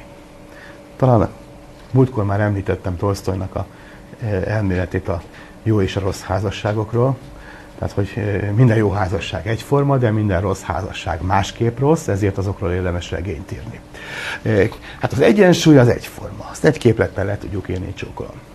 Amikor megtörik az egyensúly, akkor olyan egyedi folyamatok mennek végbe, amikkel részleteiben érdemes foglalkozni. Tehát lehet róla szakdolgozatot írni például.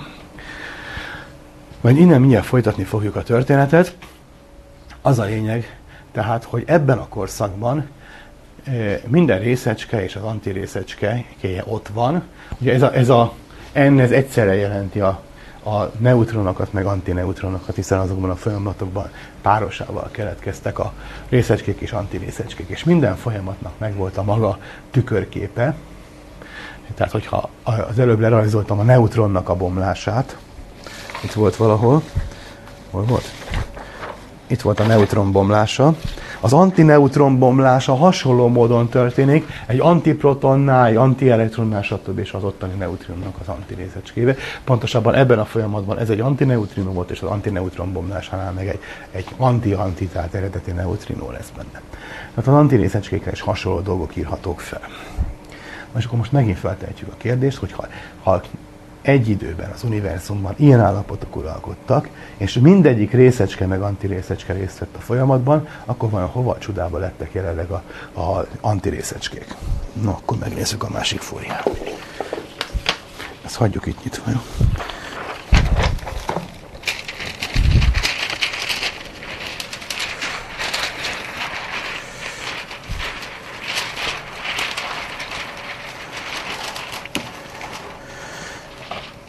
Tehát itt voltak ezek a kölcsönhatások, amiket a múltkor is már felrajzoltam, hogy milyen módon alakulnak át egymásba a különböző részecskék. Ez volt az általános séma, hogy egy ilyen felespényű részecske kibocsát egy közvetítőt, azt elnyeri egy másik.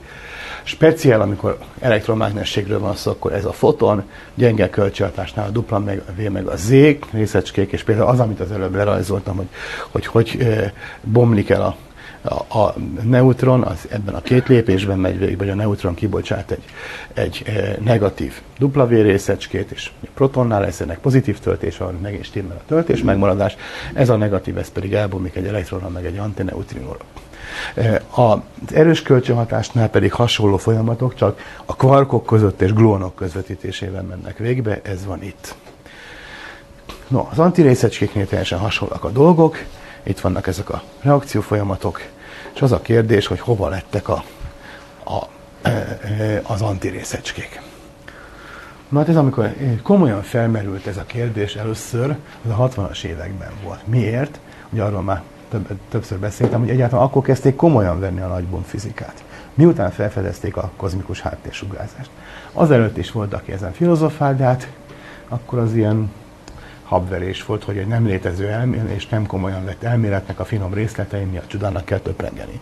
60-as években viszont felmerült, és akkor elsőként természetesen ezt a ötletet vetették fel, ezt a sakktábla univerzumot. Magyarul megjelent egy ilyen könyv, Onnésznek a Világegyetem és átalakulása, ő neves kozmológus volt a 60-as években. Ez valamikor 70-valahány környékén jelent meg ez a könyv magyarul, amikor már nem volt aktuális az elmélete, de hát mellékesen az illető marxista volt, és ezért nagyon elméletileg is megtámogatta ezt az ötletet, és ezért nálunk ezt nagyon szerették. Ugye az az ötlet, hogy vannak olyan tartományok, ahol protonok vannak, túlsúlyban vannak, ahol meg a antiprotonok. Hát miért? Az ötlet az, és ez viszont stimmel, véletlen fluktuációk, amikor mondjuk a szobában megnézzük a részecskék számát egy köbcentiméterben, akkor a termodinamikában, a statisztikus fizikában ki tudjuk számítani, hogy mennyi az átlag érték, hogy egy köbcentiben hány részecskének van. De nem pont annyi van. Egy kicsivel több, vagy egy kicsivel kevesebb. Hát miért lenne pont annyi? Ez úgy átlagosan igaz. Úgy mondják, hogy fluktuáció van. Az egyik köbcentiben egy kicsit több, másikban egy kicsit kevesebb. Hogyha n részecskéről van szó, akkor ez a szórás, ez ilyen 1/n nagyságrendű ahhoz képest. Tehát plusz-minusz gyök n-nel arányos, tehát tessék elkezdeni, 10^23 a részecske van mondjuk egy ekkora térfogatban, annak a gyöke akkor az 10^10 körül van, 10^10 az pénzben sok, de ahhoz a 10^23-onhoz képest plusz 10^10 vagy mínusz 10^10 az már kutyafüle. Tehát azt mondhatjuk, hogy nagyjából konstans. 4 részecskénél a plusz-minusz 2 azért az már nem mindegy, hogy valakinek 4 felesége van, vagy 6 vagy 2, szóval ekkora szórással, ott kis számoknál ilyenkor a szórások, relatív szórások nagyok, nagy számoknál ez kicsit kis relatív szórásokat jelent. De mindesetre nem pontos az egyensúly.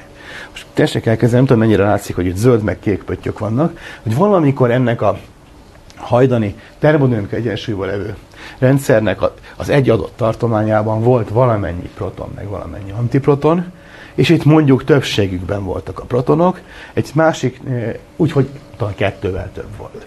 Volt 10 milliárd, és egyikből 10 milliárd kettő, a másikban meg pont 10 milliárd. És a másik tartományban megfordítva, úgyhogy végül globálisan stimmel az egyensúly. No hát akkor utána mindenki megtalálja a párját és elkezd szétsugározni. Akkor mi marad? Hát marad az a két felesleges proton, aki nem találta meg a párját, meg egy csomó sugárzás. Miért nem hoz létre a sugárzás újabb részecske párokat? Hát itt kell bevetni a világegyetem történetjének a dinamikáját, hogy addig, amíg meleg van eléggé, addig persze, hogy létrehoz, akkor ez a szituáció reprodukálja önmagát. De a világegyetem tágul és hűl, fotonok nyúlnak, és egyre csökken az energia. Egyszer csak elérkezünk odáig, hogy a hőmérséklet már kisebb lesz, mint a mondjuk a protonokhoz tartozó 2×mc², és ezért akkor a fotonok már nem tudnak újakat létrehozni. A protonok, antiprotonok még gyártanak fotonokat, de azok a fotonok, amiket létrejöttek, azok maguk is nyúlnak tovább a világegyetemmel, elfáradnak ilyen értelemben, és ők már nem képesek újakat létrehozni. Azok az egyensúlyi folyamok, amikor a másikon voltak, hogy a csövek erre-arra, azok hirtelen egyirányúak lesznek. Mint hogyha lejtenének a csövek. Amikor magasan van a víz a tartályokban, akkor mindegy, hogy lejt a cső, vagy nem lejt, attól még fönnáll a közlekedő egyensúlya. Amikor már csökken lefelé a vízszint, erre tud folyni, visszafele már nem tud folyni. Megszűnik a szimmetria, az oda-vissza átalakulás. Na, hogyha elérkezünk ehhez a korszakhoz, és nem volt tökéletes az egyensúly, ami viszont nyilván sose tökéletesen áll fenn, akkor az egyik tartományban egy kicsit több proton lesz, másikban kicsit több antiproton.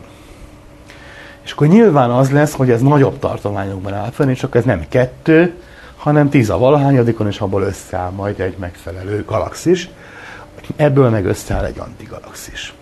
Ez nem ideológiailag károsztatandó ötlet, ez egy rendes fizikai elmélet, ki kell számolni, hogy valóban ilyenek a viszonyok, illetve mit kell kiszámolni, az ördög a részletekben van, hogy mekkorák ezek a tartományok tipikusan, amelyeken belül ilyen túlsúly van, tehát mekkora a saktábla kockája. És az jött ki, hogy centiméteres nagyságrendű, nem galaktikus méretű, hanem centiméteres, ami azt is jelenti, hogy ha létrejönnek az ilyen kis tartományok, hamarosan utána viszont a szomszédokkal találkozván szépen kiegyenlítik egymást, tehát a maradék egy-két proton, a szomszéd kockában levő egy-két antiprotonnal találkozva, aztán végül is csak szétsugárzik. Tehát nem marad a saktábla minta. Ez a termodinamikából következik. Ennek a korábbi ilyen állapotnak a részletes fizikáját ismerjük, mert az még az egyensúlyi állapot. Tudjuk, hogy amikor elérkezik a hőmérséklet odáig, hogy már nem alakulnak ki újabb proton-antiproton párok, hanem csak egy irányba megy a folyamat, akkor éppen milyenek a viszonyok, milyen a sűrűség, a hőmérséklet, a nyomás, milyen ütemben tágul a világegyetem, ezért utána tudunk számolni a részleteknek. Ez technikailag egy kicsit nehéz. Ismerek valakit, aki 4 évig írta belőle a szakdolgozatát. Tehát ez hosszasan, és addig futtatta a számítógépeket. Szóval hosszasan tárgyalandó dolog, de megvan, tehát ezt megcsinálták, és nem akart kijönni ez a globális, a kozmikus méretű saktábla minta. Na és akkor most jön az, amit már sokszor kárhoztattam, hogy a fizikusok is hajlamosak arra sajnos, hogy ideológiai előítéletek miatt vagy esztétikai jellegű előítéletek miatt a tudományokat félretéve a előítéletek mellett döntsenek. Hát ugye már többször elmeséltem, hogy Einstein hogy módosította a saját egyenleteit azért, hogy az jöjjön ki belőle, amit ő elvárt, hogy milyennek kéne lenni a kozmikus világképnek. Itt is az történt, hogy például Omnész meg mások azt mondták, hogy na jó, hát bizonyára van egy olyan extra fizikai törvény, amit még nem ismerünk, ami a protonokat összevonza egy kupacba, és az antiprotonokat meg egy másik kupacba, miközben a protonok taszítják az antiprotonokat. És akkor, hogy kell mondani, politikailag korrekt módon, tehát ilyen szegregációs folyamatok mennek végbe. Láthatóan ez pontosan ellentétes, mint a szokásos folyamatok, hiszen elektromosan a protonok taszítják egymást. Az antiprotonok egymást taszítják, viszont a protonok vonzzák az antiprotonokat, mert hogy ellentétes töltésűek. Hát akkor bizonyára ez egy még nagyobb hatóerejű dolog, mint az elektromosság. De hát erről semmiféle tudomásunk nincs. Azt se lehet elképzelni, hogy Ez egy olyan erő, ami csak kozmikus méretekben lép be. Tehát egy rettentő nagy erő, ami erősebb, mint az elektromosságnál, viszont csak akkor érvényes, amikor legalább 100 milliárd proton együtt van, vagy 100 milliárdszor 100 milliárd, és amikor éppen így hatalmas méretekben kell szegregálni. Ennek nyilván meg lenne a nyoma kisméretekben is, az atomfizikában már egyszerűen a közönséges anyagnak a vizsgálatánál. Hogy más nem mondjak, például abban, mint az ötvös méricskét, hogy akkor milyen arányban van jelen az anyag, meg az antianyaga a közönséges anyagban, hogyha valamilyen értelemben taszítanak egymást, az egészen mások lennek a viszonyok. Szóval ennek egyszerűen nincs nyoma. Aki ehhez a képhez ragaszkodik, az esztétikai ideológiai jogból ragaszkodik hozzá. Hát milyen szépen megmagyaráznánk a világot, hogyha ez lenne. Oké. Semmiféle fizikai nyoma nincs, és akkor feltételezünk egy olyan mechanizmust, ami ezt létrehozza. Na hát ez nem nyert ez a dolog. A másik, a közvetlen ellentmondás viszont az, amit az előbb már mondtam, hogy akkor lennének ilyen tartományok, ahol a pozitív meg negatív, tehát anyag-antianyag tartományok találkoznak, és onnan állandó határkonfliktusról érkezne hír gamma-sugárzás formájában. Most én itt állandóan csak a protonokat emlegetem, de nyilván ehhez hozzá kell tenni, hogy ugyanott, ahol sok proton van, ott akkor sok elektron is lenne, hogy ott elektromos töltés azért egyensúlyban maradjon, míg az antiprotonoknál megfelelő antielektronok, és akkor abból összeállna az antihidrogén, a galaxisok, meg antigalaxisok. Minden esetre a megfelelő részecskék egymással annihilálnának, tudjuk, hogy milyen frekvenciájú gamma-sugárzásnak kell érkezni onnan, ahol elektronok meg pozitronok annihilálódnak. Nem nagyon észlelünk ilyet. Mondtam volna tavaly. Most már az az új hír, hogy elég sok helyről észlelnek a világegyetemben elektron-pozitron szétsugárzásra utaló jelet. De nem ilyen, hanem mindenhol fekete lyukak környéken. És az az állítás, hogy ezen az egész hajdani kozmikus vagy kozmológiai forgatókönyvön túl mostanában például a galaxisok központjában levő fekete lyukak a saját környezetükben létrehoznak némi antianyagot, és az aztán szétsugároz. Ezt meg tudjuk magyarázni, és nagyjából ki tudjuk számítani a mennyiségét, és timmel az észlelt értékekkel. Ez azt is jelenti, hogy nem mi vagyunk a hülyék, hogy nem vettük észre ezt a sugárzást. Hát egy sokkal kisebb effektust, hogyha egy helyi objektum létrehoz maga körül némi antianyagot, és az konfliktusba körül a környezetével is szétsugárzik, azt észrevesszük. Ilyen nagyban, hogy minden galaxis környékén ott lenne ez a hatásával, ahol állandóan lőnek, ezt biztosan észrevennénk akkor, mert ez sokkal erőteljesebb effektus lenne. De ezt nem látjuk. Tehát biztosan nem ilyen a világ. Hát akkor mit lehet válaszolni? Hogy a protonok meg a antiprotonoknak a sűrűsége az nem egyenlő. Akkor, amikor ez a helyzet volt, akkor nem csak helyi fluktuációk voltak, hogy egyik helyen egy kicsit nagyobb volt az egyik, mint a másik, hanem szisztematikusan. Mindegyik tartományban egy kicsivel több proton volt, mint antiproton. Na de miért? Az előbb arról volt szó, hogy a részecskék számát azt a termodinamikai egyensúlyban megadja a Boltzmann képlet. Fölírtam a képletet, abban a tömeg szerepelt. Hát a protonnak, meg az antiprotonnak ugyanannyi a tömege. Hát akkor ugyanannyi volt annak idején, egyikben, mint a másikból, amikor termodinamikai egyensúly volt. Hogy lehet az, hogy mégsem egyforma lesz? Vagy ha azt ki tudnám magyarázni, hogy az egyik kockában és 2-vel több proton van, meg a másik kockában is több, mint 2-vel több proton lesz, akkor szétsugárzás után minden antiproton megtalálja a maga protonját, és még marad néhány proton, na abból lesznek a galaxisok, a sok foton mellett. Ez oké lenne, és akkor nem kéne itt piros meg, vagy kék meg zöld karikákat rajzolni, mindegyik kék lenne, mert mindenhol a kék részecskéből lenne egy kicsiny többlet. Elég néhány, hát abból már összeáll valami. Na de hozzá el kéne rondani itt a szimmetriát. De a termodinamika egyensúlyban fennáll a szimmetria, az annak a törvényeiből következik. Vajon akkor hogy lehet ezt kimagyarázni? Az egyik az, hogy aszimmetrikus a kezdeti feltétel. Tehát kezdetben már akkor, amikor a világban először megjelentek a részecskék, akkor valamivel több proton volt, mint antiproton. Ugye erre szokták mondani, hogy az Úristen bal lábbal kelt föl, ezért a bal perdületű részecskékből többet gyártott, mint a jobb perdületűekből. Ez jól hangzana, de olyan értelemben nem működik a dolog. A termodinamika egyensúlyba kiegyenlítődnek ezek a játékok. Tehát az elmossa a korábbi, a kezdeti állapotnak a... Tehát a hiába aszimmetrikus a kezdőfeltétel, az egyensúly az maga. Nem. És ráadásul ugye azt meg az alapfizikából tudjuk, hogy a részecske ugyanolyan, mint az antirészecske. És akkor most jön a trükk, amit pillanatnyi tudásunk szerint helyes válasznak tartunk. A kezdet az lehet szimmetrikus, lehet nem szimmetrikus, mindegy. Abban az esetben, amikor fennáll az egyensúly, akkor szimmetrikus. De a fejlődés, törvények azok nem szimmetrikusak a részecskére, antirészecskére. Tessék élesen megkülönböztetni.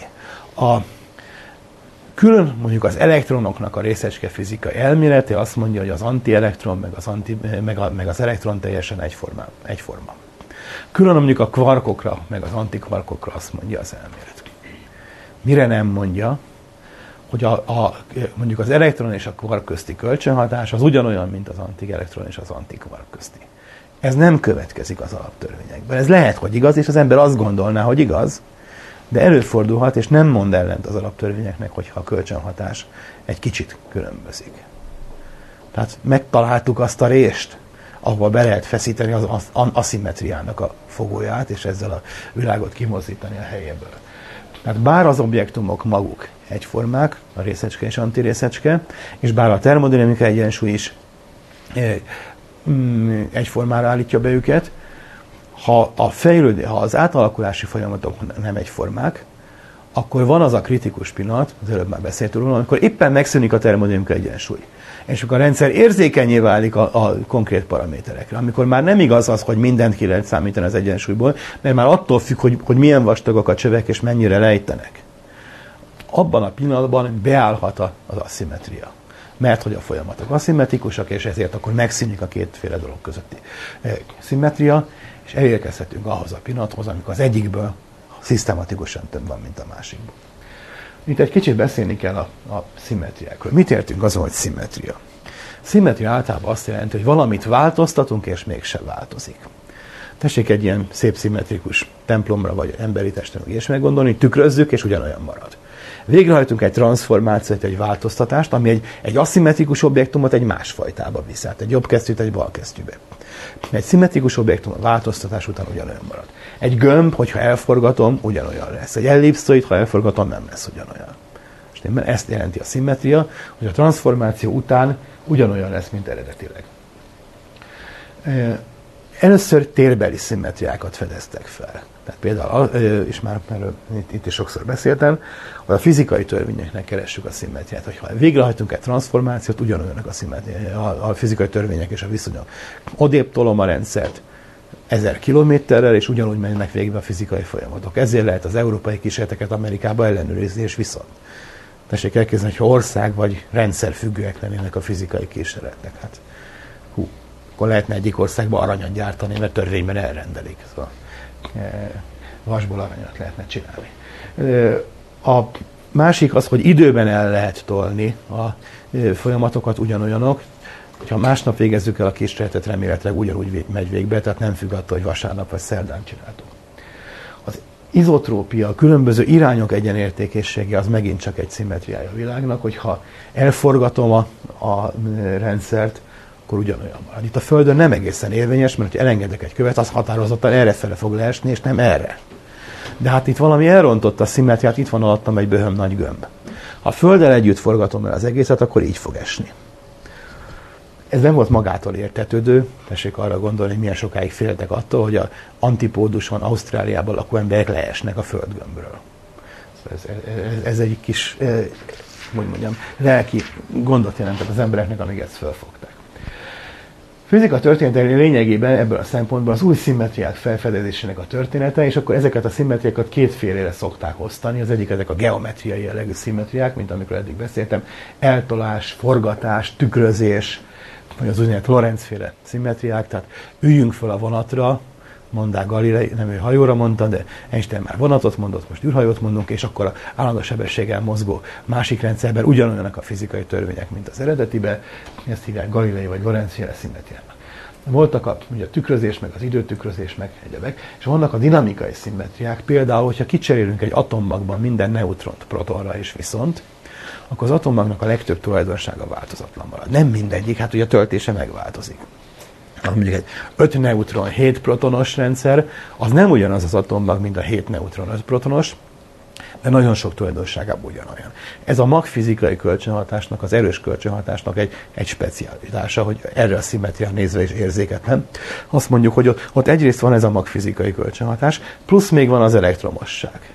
A magfizika az lényegében érzéketlen erre, amiben a két atommag különbözik, az azért van, mert hát az egyik az kettővel nagyobb töltésű, és emiatt azért néhány effektus még fellép, de ez kisebb jelentőségű, tehát kisebb energiakülönbségeket is okoz. És ugyanilyen jellegű dinamikai az, hogy cseréljük ki a részecskéket antirészecskékre, és akkor ugyanolyan rendszereket kapunk. Meg még van egy csomó ilyen dinamikai szimmetria. A szimmetriaelméletnek a fordulópontja 1956 volt, mert addig úgy gondoltuk, hogy hát egyre újabb szimmetriákat fedezünk föl. A relativitás elméletet tulajdonképpen úgy foghatjuk föl magát, mint hogy ezeknek az itt felsorolt geometriai szimmetriáknak a jelentőségének a felfogása és egységes képbefoglalása utólag 1987 óta ezt úgy mondhatjuk, hogy tulajdonképpen az történt annak idején, hogy ezeket a szimmetriákat korábban egy matematikai struktúrába egyesítették, és később egy másik matematikai struktúrára cserélték le, úgy hívják, hogy Galilei-féle szimmetria csoport helyett egy Poincaré-féle szimmetria csoportra. Az, hogy ez a kettő van és többféleképpen nem lehet ezeket egyesíteni, ez egy matematikai állítás. Akkor kiderült, hogy az egyik megfelel a valóságnak, másik nem felel meg. Tehát a szimmetria elméletnek ilyen bővülési periódusai voltak. 56-ban jöttek rá arra, hogy valami szimmetria, amit korábban... Tessék, mi a gond? Mi a gond? Időtükrözés van odaírva. Hogy amikor rájöttek arra, hogy egy olyan szimmetria, amit korábban mindenki magától értetődnek tartotta, az nem igaz. Ez pedig a tükrözés. Tessék elkezdeni, építünk egy ingaórát, és megépítjük a tükörképét. Hogyha órában erre megy a mutató, tükörképében erre megy a mutató, és akkor egymás mellé letesszük, így lengenek az ingák, egyik így leng, másik úgy leng. Nem várjuk el, hogy az egyik egyszerűen gyorsan lengjen, mint a másik, hogyha teljesen egyforma méretűek. Hát a tükörkép az ugyanúgy fog viselkedni. Ez olyan magától értetődő. Az angol autók ugyanannyit fogyasztanak, mint az európai autók, attól függetlenül, hogy balkormányos, meg jobbkormányos, hogyha ugyanaz a konstrukció. Na hát, ez derült ki, hogy nem igaz a részecske fizikában 1956-ban, elméleti ötletek is felmerültek, és akkor kísérletileg is igazolták, hogy vannak olyan részecske fizikai folyamatok, amelyeknek a tükörképe egyszerűen nem megy végbe a természetben. Természetesen ugye nem látja közvetlenül az ember, amikor a részecskék elbomlanak, hogy most akkor így pörgött, ami kirepült belőle, kicsit furmányos kísérleteket kellett végrehajtani, de egyértelműen igazolták ezt, hogy vannak olyan folyamatok, amik végbe mennek, de a tükörképük egyszerűen nem megy. Erre szokták mondani, ezt hívják paritássértés, paritás az a tükrözésnek a kvantummechanikai neve, tehát hogyha egy paritás tükrözést hajtunk végre, akkor a folyamat az nem megy végbe, és a sértés ugye azt jelenti, hogy a szimmetriát megsértettük, nem angolul még csúnyában, és magyarul többször úgy fordítják a szimmetria, a törés, aminek aztán még randába elnevezése.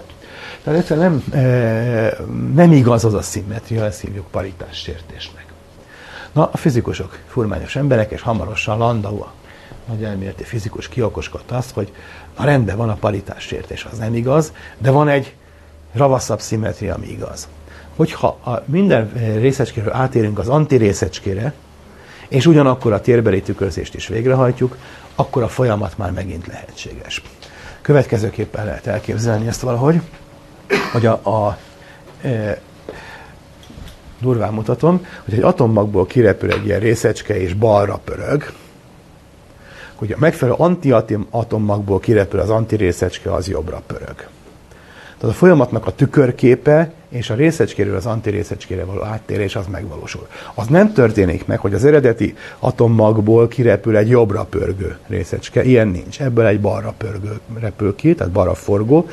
Míg hogyha az antirészecskéket nézzük, akkor pont az ellenkező irányú, ott viszont a balra forgás nem fordul elő. És ezt kísérletileg igazolták egy csomó esetben, mondjuk nem antiatommagokkal, mert akkor azok még nem voltak, de külön elemi részecskékkel. Ez az úgynevezett kombinált szimmetria, C-vel szokták jelenni a részecske fizikában azt a szimmetriát, hogy térjünk át az anyagra az antianyagra. Hogyha egyszerre csináljuk a kettőt, hogy a teret is tükrözzük meg a részecskéket, és akkor ez a CP szimmetria, C-tükrözést is, meg a P-tükrözést is végrehajtottuk, és ez már szimmetriája a világnak, mondta Landau. Hát akkor ez nagyon jó, akkor rendbe raktuk a világot, és ez mellékesen még azt is jelenti, hogy egyrészt kapcsolatot teremtettünk a geometriai és a dinamikai szimmetriák között, mert a kettő valahogy együtt érvényes a világra. Másrészt ez azt is jelenti, hogy nem trivialitás, amiről eddig beszéltünk. Amikor én az egyetemen is ilyenről szoktam beszélni, tehát egy hosszabb matematikai jellegű specinek a bevezetéseként ezekről a szimmetriákról, akkor többen vannak, akik bólogatnak. Persze, tudom, hogy eltolás invariáns a világ, meg elforgatás, meg egyéb, hát na, menjünk már tovább, csináljunk valami érdekeset. Utólag az ember azt mondja, hoppá, persze azt is tud, hogy tükrözés invariáns, csak az nem igaz. Tehát az ember magától értetődőnek vesz, és azt mondja, hogy minek kell ezen szőrözni, és ezt így pontosan megfogalmazni és matematizálni ezeket a szimmetriákat. Ezekről hirtelen kiderül, hogy ezek húsba vágó dolgok, mert némelyik, amit magától értetődőnek veszünk, az természetesen igaz, és némelyik meg nem igaz. Ez azt jelenti, hogy jövőre kiderülhet, hogy az eltolás invariancia sem igaz, és akkor megint valami nagy forradalom lesz a fizikában. Reméljük, hogy nem, mert az eltolás azért az valahogy szívünkhöz közelebb esik, mindent eltolunk, de mások viszont abban reménykednek, hogy történik valami ilyen, és akkor hoppákkal lehet az eltolás mentes fizikáról új cikkeket írni, és disszertációkat, meg egyebeket. Szóval ez is előfordulhat. Tehát ha előfordult egyszer egy ilyen, hogy rájöttünk, hogy valamelyik szimmetria, amit bíztunk, az nem igaz, akkor más is előfordulhat. Jó? Tehát ez történt annak idején a 50-es években, és akkor mindenki megegyezett abban, hogy hát akkor a CP-szimmetria az igaz, és sok helyen még most is ezt tanítják. Csak 1962-ben rájöttek arra, hogy az sem igaz.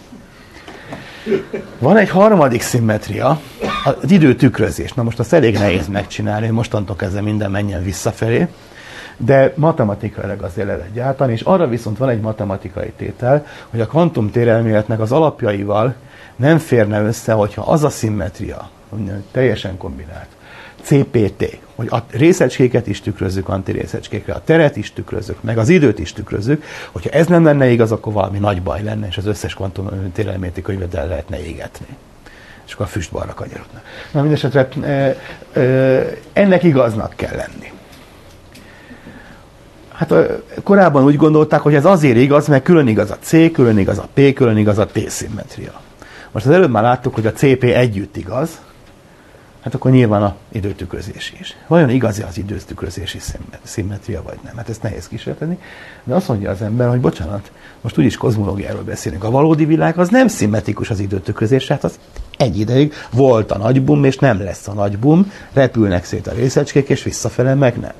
Hát a világban van egy határozott időirány, és ezért a világnak a tükörkép az nem ilyen világ lenne. Ez persze csak filozófia, ez nem fizika, ez kísérlet, de az ember valahogy ezzel megideologizál magának, hogy azért magában a T-szimmetriában, az időtükrözésben azért ne bízzon annyit. Ez lényegében független attól, amit a termodinamikáról mondtam. A termodinamikában az ember megszokta, hogy egyirányúak a folyamatok. Talán egyesek még látták, itt az idősebbekre gondolok, annak idején, amikor még volt iskolatelevízió, ott volt egyszer egy ilyen film, ami pont a termodinamika második főtételéről szólt.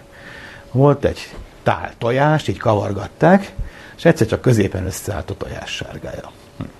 Kavargott a füst a levegőbe, és egyszer csak bebújt a kéménybe. Mindenki tudja megint mit csinált, filmezték, és visszafele játszották le a filmet, ezzel mutatták azt, hogy a folyamatok a makroszkopikus világban egyirányúak. Nincs időtükrözési szimmetria. Pillanatnyilag mi ezt úgy értjük, bár ezen is 100 éve vitatkoznak a fizikusok, meg a filozófusok, meg a fizikofilozófusok, hogy ez lényegében azért van, mert ezek az objektumok, a tojás, meg a füst, meg egyébként sok részecskéből állnak. Tehát sok részecskének az együttes viselkedésében érvényes ez a termodinamikai jellegű irreverzibilitás. Egyes folyamatok, egyes tükrözéseknél ott ez nem. Tehát, hogyha a világ mikroszinten teljesen tükörszimmetrikus lenne, akkor is ez a makroszkopikus irreverzibilitás ez fennállna. Most ezt sajnos nem bírjuk kipróbálni, mert nem tudunk olyan világot csinálni, amelyben mikroszinten is fennáll, de Istenem, azért ebben jól meg lehet egyezni. Viszont, ha elfogadjuk azt, hogy a T-szimmetria az önmagában nem jó szimmetriája a világnak, akkor a CP sem, és ezért felmerülhet a kérdés, hogy vajon a CP-szimmetria az igaz-e. És 62-ben kimutatták egy nagyon piciny effektussal, a 9. tizedes egyben nem igaz. Tehát van olyan részecske fizikai folyamat, amely végbe megy, De hogyha részecskéket kicseréljük antirészecskékre, és a jobb oldalt tükrözzük bal oldalra, akkor nem ugyanúgy megy végbe az a folyamat. Ez a kaonoknak bizonyos típusú bomlásával. Na most ki a fenét érdekelnek a kaonok? Én ismerek egy olyan fizikust, aki egész életében azokat vizsgálgatta, őt biztos érdeklik. De azért, hogy kell mondani, szóval az ember nem mászik a falra attól, hogy a kaonok egy kicsit másképp viselkednek. De ebben nem az a lényeg, hogy közvetlen a kaonokkal mi történik, hanem hogy egy ilyen korábban univerzálisnak egy szimmetria egy pici helyen megsérül.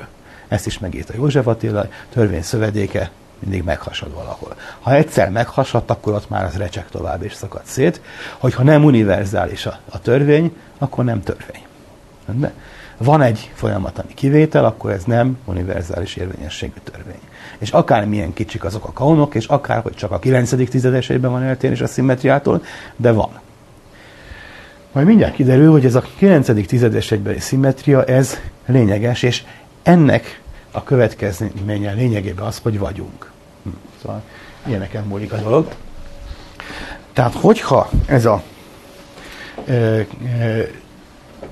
CP-szimmetria ez nem igaz minden folyamatra, ez azt jelenti, hogy bizonyos kölcsönhatásokban az anyag és az antianyag másképp viselkedik. Tehát meg lehet különböztetni. El lehet képzelni, hogy olyan a igazi, a világot leíró világegyenlet meg egyebek, ami a részecskékre és az antirészecskékre is vonatkozik, hogy abban, bár külön maguk a részecskék ugyanolyanok, mint az antirészecskék, de a rájuk vonatkozó folyamatok egy kicsit másképp mennek végbe. Úgy tudom beírni a világegyenletembe, hogy a részecskék és az antirészecskék egy kicsit aszimmetrikusan szerepelnek benne. Most ez azóta megtörtént. De ekkor ez, mint potenciális lehetőség felmerült, hogy ha nem érvényes ez a szimmetria, akkor talán lehet olyan fizikát csinálni, amelyben így van. Amikor 73-ban megcsinálták azt a bizonyosan sokat emlegetett egyesítést, hogy az elektromágneses meg a gyenge kölcsönhatásnak az egyesített elméletét felírták, abba explicit beleírták az akkori képletekbe azt, hogy a CP szimmetria az nem szimmetriája a világnak, tehát ez a tükrözés ez egy kicsit másképp, más paraméterekkel kell beleírni ezt a dolgot. A technikai részletek itt most akkor nem érdekesek, tehát a jelenleg hivatalos részecske fizikai elméletben van egy kis különbség az anyag és az antianyag között. Nem magában, hogy ilyen a részecske, olyan a részecske, hanem rájuk vonatkozó folyamatok, a köztük elő kölcsönhatások szintjén van egy kicsit felírva. Amit nagyon durván mondok, hogy el lehetne képzelni például egy olyan folyamatot, hogy mondjuk egy Y nevű részecske, az írok Y, mert nem konkrét részecskékről van szó, csak ilyen hipotetikusokról, az el tud bomlani úgy, hogy lesz belőle foton meg egy X részecske, vagy úgy, hogy foton meg egy anti-X. Az X részecske elbomlik, ez nem a Higgs, ez az X elbomlik protonra, meg elektronra, a másik meg antiprotonra, meg antielektronra, de ez a két folyamat ez nem egyforma valószínűségű, és ezért errefele egy kicsit jobban megy megint a csadornákra tessék gondolni, a csövekre, amik a közlekedő lényeket összekötik, az egyik irányba egy kicsit vastagabb a cső. Addig, amíg magas a vízszint, addig tök mindegy, hogy milyen vastagok a csövek, mert addig egyforma színű magasan van a vízszint mindegyikbe, de amikor már odaérkezünk, hogy az edények aljánál járunk, akkor már számít az a kis különbség, hogy az egyik cső egy kicsit szélesebb, és azon, akkor gyorsabban áramlik a víz az egyik irányba, mint a másik, és akkor megérnek a két edény között a szintkülönbség. És ekkor beállhat az, hogy errefele gyorsabban áramlik, vagy jobban mennek a kölcsönhatások, mint erre, és a protonok meg az elektronok egy kicsit túlsúlyba kerülnek az antiprotonokhoz meg az antielektronokhoz képest. Mekkora lesz ez az arány?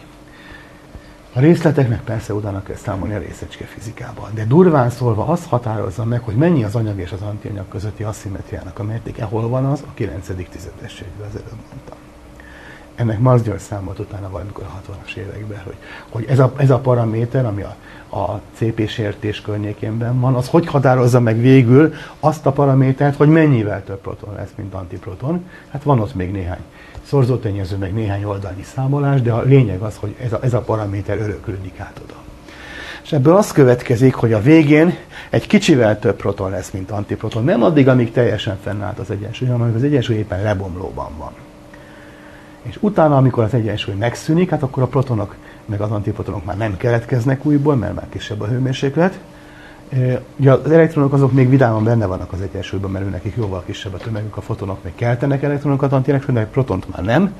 És ekkor a a kicsivel több proton, mondjuk ennyi, mennyi ez? 1 milliárd proton van mondjuk egy köbcentibe, és csak 1 milliárd antiproton.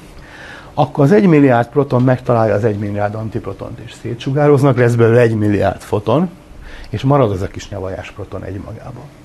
És nagyjából ez az arány most, amit látunk az űrben. A múltkor mondtam ezt, hogy a galaxis közi térben nagyjából az az arány, hogy mondjuk egy köbméterben van egy proton, és nagyjából 1 milliárd foton. 500 millió, mindegy, szóval egy-kettes szorzótényező, körülbelül ez az arány. És a pillanatnyi álláspontunk szerint ekkor keletkezett a szimmetria, tehát annak az icili-picili részecskefizikai aszimmetriának a következménye az, hogy egyáltalán maradt proton, viszont nem maradt antiproton. Ha a szimmetria teljes lett volna, elképzelhető lenne, hogy maradt volna itt-ott egy proton, de akkor a szomszédban egy kicsivel odébb, egy centivel odébb maradt volna egy antiproton, aztán későbbi folyamatok során azok megint találkoznak. Nem jönne össze egy akkora tartomány, hogy egy galaxisra való proton összeállna, és abból később nagyobb struktúrák, csillagok, meg gázfelők, meg egyebek létrejöhetnének. Ennyi nem lenne, mert a szomszédban meg már az antirészecskéknek a túlsúlya lenne. Így viszont, mivel hogy a részecskefizikai szinten van meg az aszimmetria, és ezért eltolódott a folyamat az egyik irányba, ezért végül is az történt, hogy az anyag-antianyag aszimmetria miatt a végén lényegében nem maradt antianyag. És most így utólag már módosíthatjuk azt a nyelvészkedést, ami az elején beszéltünk, hogy mindegy, hogy melyiket hívjuk anyagnak és melyiket antianyagnak. Hát amelyiket előbb megismertük, az a kedves, és a másik az anti. De most már tudjuk, hogy a kettő között tényleg objektív különbség van, és az egyik fajta maradt meg, és nyilván azt ismertük meg korábban, és akkor azt hívjuk anyagnak, és a másik az anti. Tehát most már van objektív különbség a kettő között. Ebből a sok fotonból lesz később a háttérsugárzás, és az egy proton az megmarad, és abból lesznek a gázfelhők, csillagok, galaxisok, emberek és egyebek. Tehát az antianyag titkának az a megfejtése, hogy az alapvető részecskefizikában nincs meg a teljes szimmetria az anyag és az antianyag között. És ezért van egyáltalán az, hogy most maradt a világban annyi anyag, amiből később építkezni tudunk. Most megint egy apróság, egy szintén nyelvészkedés. Az ember azt mondja, hogy akkor most már tudjuk, hogy mi az anyag eredete. Akkor nyilván nem erre gondolunk, hogy megmagyarázzuk, hogy miért maradt anyag és miért nem antianyag, hanem hogy az összes anyag, amiben minden benne van, az honnan ered. Ez egy más jellegű állítás. Időnként megjelennek ilyen részecskefizikai cikkek, hogy az anyag eredete, és akkor az ember azt keres, hogy hoppá, mindenről. Aztán kiderül, hogy erről szólnak. Ez egy kicsit félrevezető, de nem kell tőlem megijedni. Most ezt az egészet mostanában részecskefizikusok pontosan a mostani részecskefizikai elméletek alapján utólag frissen újra számolták, és a részleteket is kiderítették. És ebben most nagyon alkottak magyar, itt az ELTÉ-n dolgozó, érteken tipikusan külföldön is dolgozó magyar részecskefizikusok. Majd még később lesz az ő másik eredményükről is, Fodor Zoltánról és Kac Sándorról van szó, akik az ELTÉ-n dolgoznak. Őnekik másfajta fontos eredményükről és másik részecskékkel kapcsolatban majd egy-két héttel később majd fogok beszélni. Tehát ennek a folyamatnak a részleteit pontosan tisztázták, hogy végül is hogy és milyen módon történt az, hogy az anyag és az antianyag közötti icili-picili aszimmetria létrehozta azt a maradék anyagot, amiből később aztán a világegyetem gazdálkodhatott és legyártott bennünket. Na most persze nem szabad elfelejteni azt, ami a utóbbi 10 évben derült ki, hogy amikor itt most csak anyagról beszélünk meg ilyesmiről, az a világegyetem összanyagának csak egy kis része. Ugye tetszik emlékezni, hogy a világegyetem anyagának 75% az sötét energia, 20-valahány százalék az a sötét anyag. A maradék 4% az, amit mi korábban közösségesen anyagnak neveztünk. Na abban van benne ez a sok proton, meg a sok foton, meg egyebek. Szóval ez az icili-picili kis elhanyagolható hányada a világ anyagának, és annak is csak egy kis hányada volt ez a kis különbség. Hát most mi éppen ebből vagyunk, ezért egy kicsit saviniszták vagyunk a protonok irányába. Szóval ezt azért meg lehet érteni. No, térjünk oda-vissza, hogy mi történt a későbbiekben. Tehát ez, amiről most beszéltem, ez azt jelentette, hogy az a bizonyos termodinamika egyensúly az nem volt tökéletes, mert időnként valaki kiesett az egyensúlyból. Tessék megint ezekre a közlekedő edényekre gondolni, és úgy lehet elképzelni, most ezt egyszer megpróbáltam lerajzolni, de vagy nem sikerült. Képzeljük el így ezeket a közlekedő edényeket úgy, hogy ilyen párhuzamos hasábok, és össze vannak kötve, és hátul van az egész mögött egy ilyen nagy lap, amit hátrafele lehet húzni. El lehet képzelni? Tehát a hátsó lapot, mint egy dugattyút húzzuk hátra az összes edénybe, és akkor mi történik? Mindegyikbe megy lefelé a vízszint. Hiszen az összvízszint, a víz, amit beleöntöttek, az adott mennyiségű. Hát a vízszint felel meg a hőmérsékletnek. Húzom arra fel, az a táguló világ, és ezért csökken a vízszint az egészben. És amíg elég magasan állt az összekötő csövekhez képest, addig mindegyikben egyformán volt, tehát az összes objektumban fennállt az egyensúly. Úgy kell ezeket elképzelni, hogy némelyik edény között magasan van a cső, és akkor a csökkenő vízszint az adott csövet eléri, akkor az edény az, mintha leválna a rendszerről. És mert ő már nem vesz részt a folyamatban, mondjuk, hogyha meg az alja is magasabb volt, akkor abból teljesen átfolyik a víz a többi edénybe, és abból nem marad semmi. Tehát egy nagy tömegű részecske. Amikor a hőmérséklet odáig csökken, hogy a K-szor T az kisebb lesz, mint az ő MC négyzete, vagy kétszer MC négyzete, akkor onnantól kezdve ő már nem keletkezik, viszont szétsugároznak, elfolyik abból az edényből a víz, az edény a továbbiakban üres, tehát olyan részecske a továbbiakban nincs. És így megyünk tovább. Fokozatosan, ahogy a különböző részecskéknek a nyugalmi tömege, hogy azt határozza meg, hogy hol van az edény alja, odáig lecsökken a hőmérséklet, szépen mindegyikből kifolyik a víz, és melyikben marad? Hát a legkönnyebben. Melyik a legkönnyebb, aminek nulla a tömeg, és az a foton. Így elvileg átfolyna minden részecskének az összeenergiája, átfolyna a fotonoknak a tartályában, nem maradna más, csak sok-sok foton. Szóval nem csak háttérsugárzás, hanem az lenne az anyag. Ez az aszimetria, amiről az előbb beszéltem, ez azt jelenti, hogy tehát egy-egy ilyen tartály, az ilyen dupla tartály, vagy részecske, meg antirészecske, emiatt az aszimetria miatt némelyikben marad egy kis mennyiség, tehát maradnak fenn protonok, meg maradnak fenn emiatt elektronok, miközben az antirészecskéig nincsenek. Csökken a hőmérséklet, sorban kiesnek a játékból ezek a valamik. Ez azt jelenti, hogy igazából sosincs teljes termodinamikai egyensúly, mert mindig vannak már olyan részecskék, amik kiestek a folyamatból, vagy vannak éppen olyanok, amik éppen mostanában esegetnek ki. Nézzük meg, hogy miféle dolgok történhetnek emiatt. Itt van ez a bizonyos Boltzmann elosztás, nézzünk kétféle részecskét. Az egyik részecskének a tömege legyen nagyobb, mint a másik, és ezt akkor itt a tömegskálán berajzolom, ezt a M1-M2-t. Hogyha a hőmérséklet kicsi, mind a kettőnek az energiájához képest, akkor ez a görbe ez így megy, és M1-nél is, meg az M2-n is lényegében nulla. Ugye matematikailag sose nulla, de gyakorlatilag ez itt már nullának tekinthető. Tehát a kis hőmérsékleten egyik részecskéből sincs. Egy tipikus foton nem tud ilyen részecskét se, meg olyan részecskét se kelteni. Most ez a viszony. Most a 2,7 Kelvin hőmérséklet, az kutyafüle ahhoz képest, amennyi a elektronnak a tömege. Mostanában fotonok nem szoktak elektronokat se kelteni, meg protonokat sem. Amikor olyanok a viszonyok, hogy a hőmérséklet a kétféle részecske energiája között van, akkor így megy a görbe, és az egyikből jelentősen vannak, a másikból meg lényegében semmi.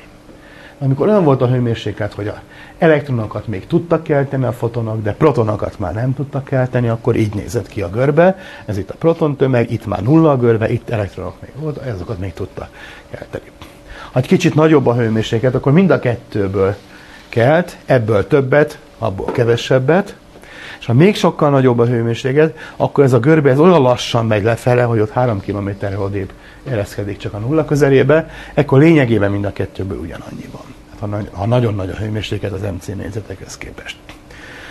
Tehát a Boltzmann eloszlás, ami az egyensúlynak megfelelő helyzet, az a részecskék tömegével, mint adott paraméterrel, az meg tudja mondani, hogy éppen mennyi van. Most az adott esetben, amikor éppen fennáll ez az egyensúly, ugye ez felel meg annak, hogy mennyi, ezek a zöld valamik mondják meg, hogy mennyi víz van az egyes tartályokban. Ha éppen akkor szétszedik a tartályt, vagy lezárják a csöveket, akkor ez befagy, és annyi marad. Valamilyen értelemben megszűnik az egyensúly, mit tudom én, majd később lesz a szupernovarobanás, ott is ilyesmi történik, hogy hirtelen szétszedik a rendszert, és akkor ahogy eddig volt, úgy marad. Utólag ezeket az értékeket fogja mérni az ember, hogy melyik fajta objektumból mennyi van. Na ez az egyik dolog, ami a továbbiak megértéséhez majd szükséges a következő néhány hétben, amikor egy csomófajta részecskével kapcsolatban ilyen jellegű megfontolásokat végzünk. A másik, ami szintén a termodinamika egyensúlyhoz tartozik, ugye a végrehajtási utasítás, talán emlékeznek, a múltkor mondtam, a termodinamika egyensúlyhoz, az is hozzátartozik, egyensúly beáll, ha van rá elég idő. Min múlik az elég idő? Hát az elemi folyamatoknak van valami időszüksége. A két részecske találkozik, energiát cserélnek, stb. Ezt ki lehet számolni, attól függ, hogy milyen sűrűn vannak, és milyen gyakran történnek az ütközések. Ha ritkán vannak, akkor sokáig kell várni, amíg energiát cserélnek, akkor sokáig tart, amíg beáll az egyensúly. Másrészt, hogyha változnak a viszonyok, például a hőmérséklet, akkor egy sajátos verseny következik. A verseny azt jelenti, hogy az egyes folyamatok próbálnak beállni az egyensúlyhoz, az úgy meg, hogy relaxálnak, tehát oda, ami kitért az egyensúlyba, az igyekszik visszamenni az egyensúlyba. De ha az egyensúlyt mindig megváltoztatják, akkor mire észbe kap a rendszer és beáll az egyensúlyba, addigra már megváltozott egyensúly és nem tudja elérni. Már sokatszor mondom, de talán érthető az a példa, hogy valaki, aki töpreng, hogy változtasson pártot, és akkor 4 év vacillálás után átlép a másik pártba, de közben éppen változtak a viszonyok, és most megint az első párt kerül hatalomra, aztán megint töpreng, és ismét pártot változtat, de közben újabb változtások voltak, és akkor mindig a rossz oldalon találja magát. Aki lassan kapcsol és lassan alkalmazkodik a körülményekhez, az esetleg megszívja ilyen értelemben. Hát ez a részecskékkel is előfordulhat, bár nem szoktak pártot választani. Tehát beáll az egyensúly, hogyha van elég idő, de hogyha tipikusan akkor áll be, hogyha lassúak a globális változási folyamatok, és ahhoz képest gyorsak az elemi folyamatok. Erre mondják, hogy adiabatikus folyamatok, szépen lassan. Vagy amikor kanyarodik a busz, az ember szépen áthelyezi az egyensúlyát a másik lábára, és megtartja magát egyensúlyban, jobban nyomja ezt, és úgy marad, aztán amikor a másik irányba kanyarodik, akkor így. Hirtelen kanyarodik a busz, akkor elesek, akkor nem tudom ezt csinálni. Ugyanígy, hogyha elkezdek egy rugót deformálni, hát nem várhatom azt, hogy az összenyomott rugónak az elektronjait kimaradnak. Tessék elképzelni, összenyomtam, protonok adél mentek, az elektronok meg elfelejtettek velük menni, itt maradtak. Hát nyilván az elektronok gyorsan mozognak, és az atommagoknak az új elrendezéséhez alkalmazkodnak. Vagy a sokat emlegetett példa a szúnyogfelhő. Ember sétál a római parton, és ott áll ez a szúnyogfelhő, oda mentem, akkor itt a fejem körül fog állni, és vidáman zabálok, megyek tovább, akkor jön velem a felhő. Ha átrohanok rajta, akkor a felhő ott marad és csodálkozik. Ugyanez atomokkal is előfordulhat. Egy atommag elmozdul, viszi magával az elektronfelhőt, és ott tovább is körülötte nyüzsök.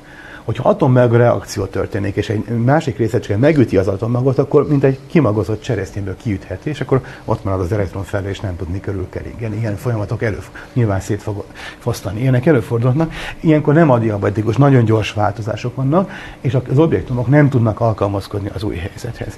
Ilyenkor tehát kilépünk az egyensúlyból. Majd lesz néhány példa arról, hogy esnek ki az objektumok az egyensúlyból. Itt vannak ezek a közlekedő edényes rajzok.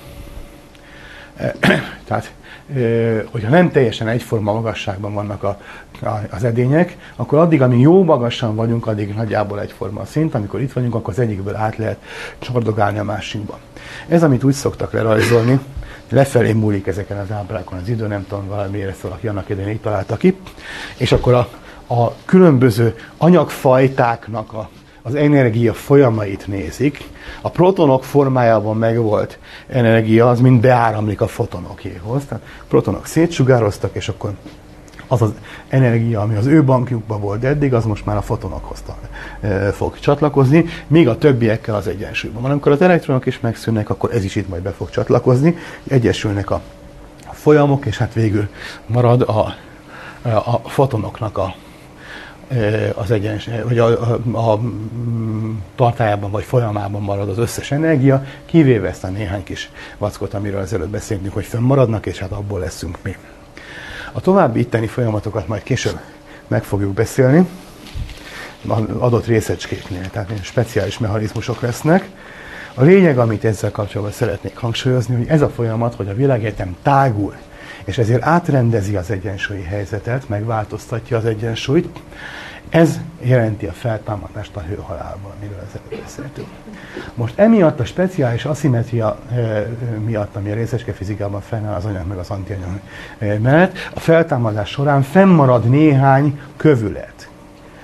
Elvileg, ha tisztán csak a termodinamika érvényesülne, akkor mondjuk a protonoknak, meg az antiprotonoknak már rég meg kellett volna szűnniük mind, akkor, amikor a hőmérséklet akkora volt, mint 2 × 10⁻⁶, ahol m a protonnak a tömege.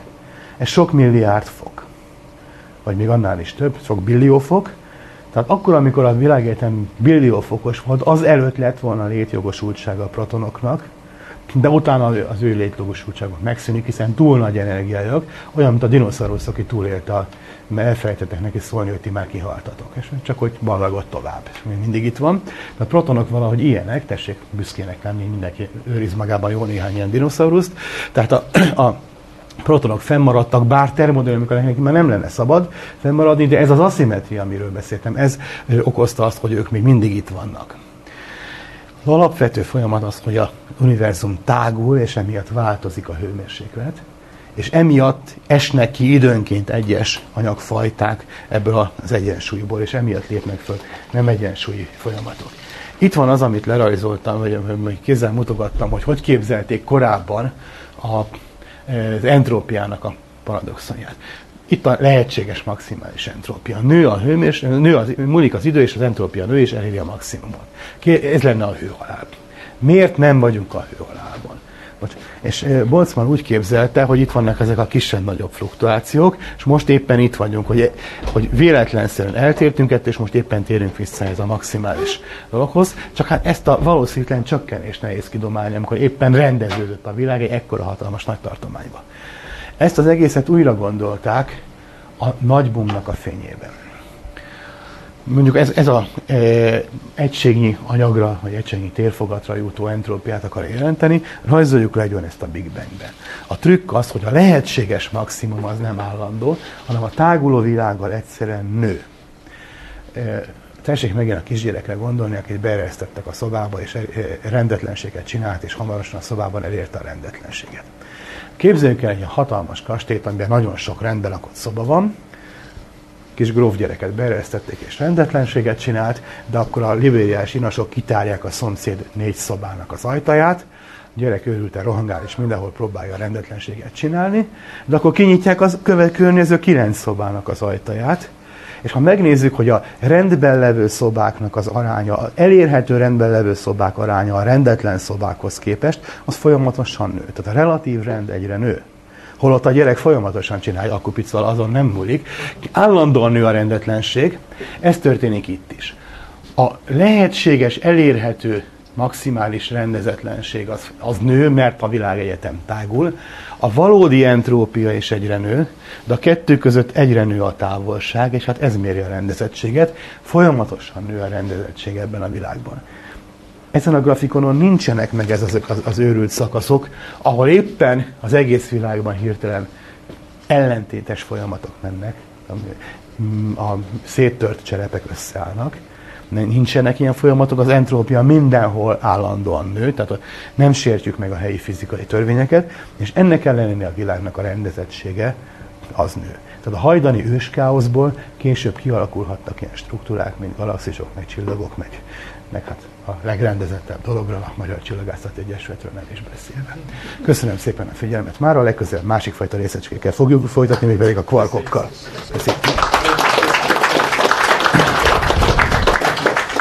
Köszönöm.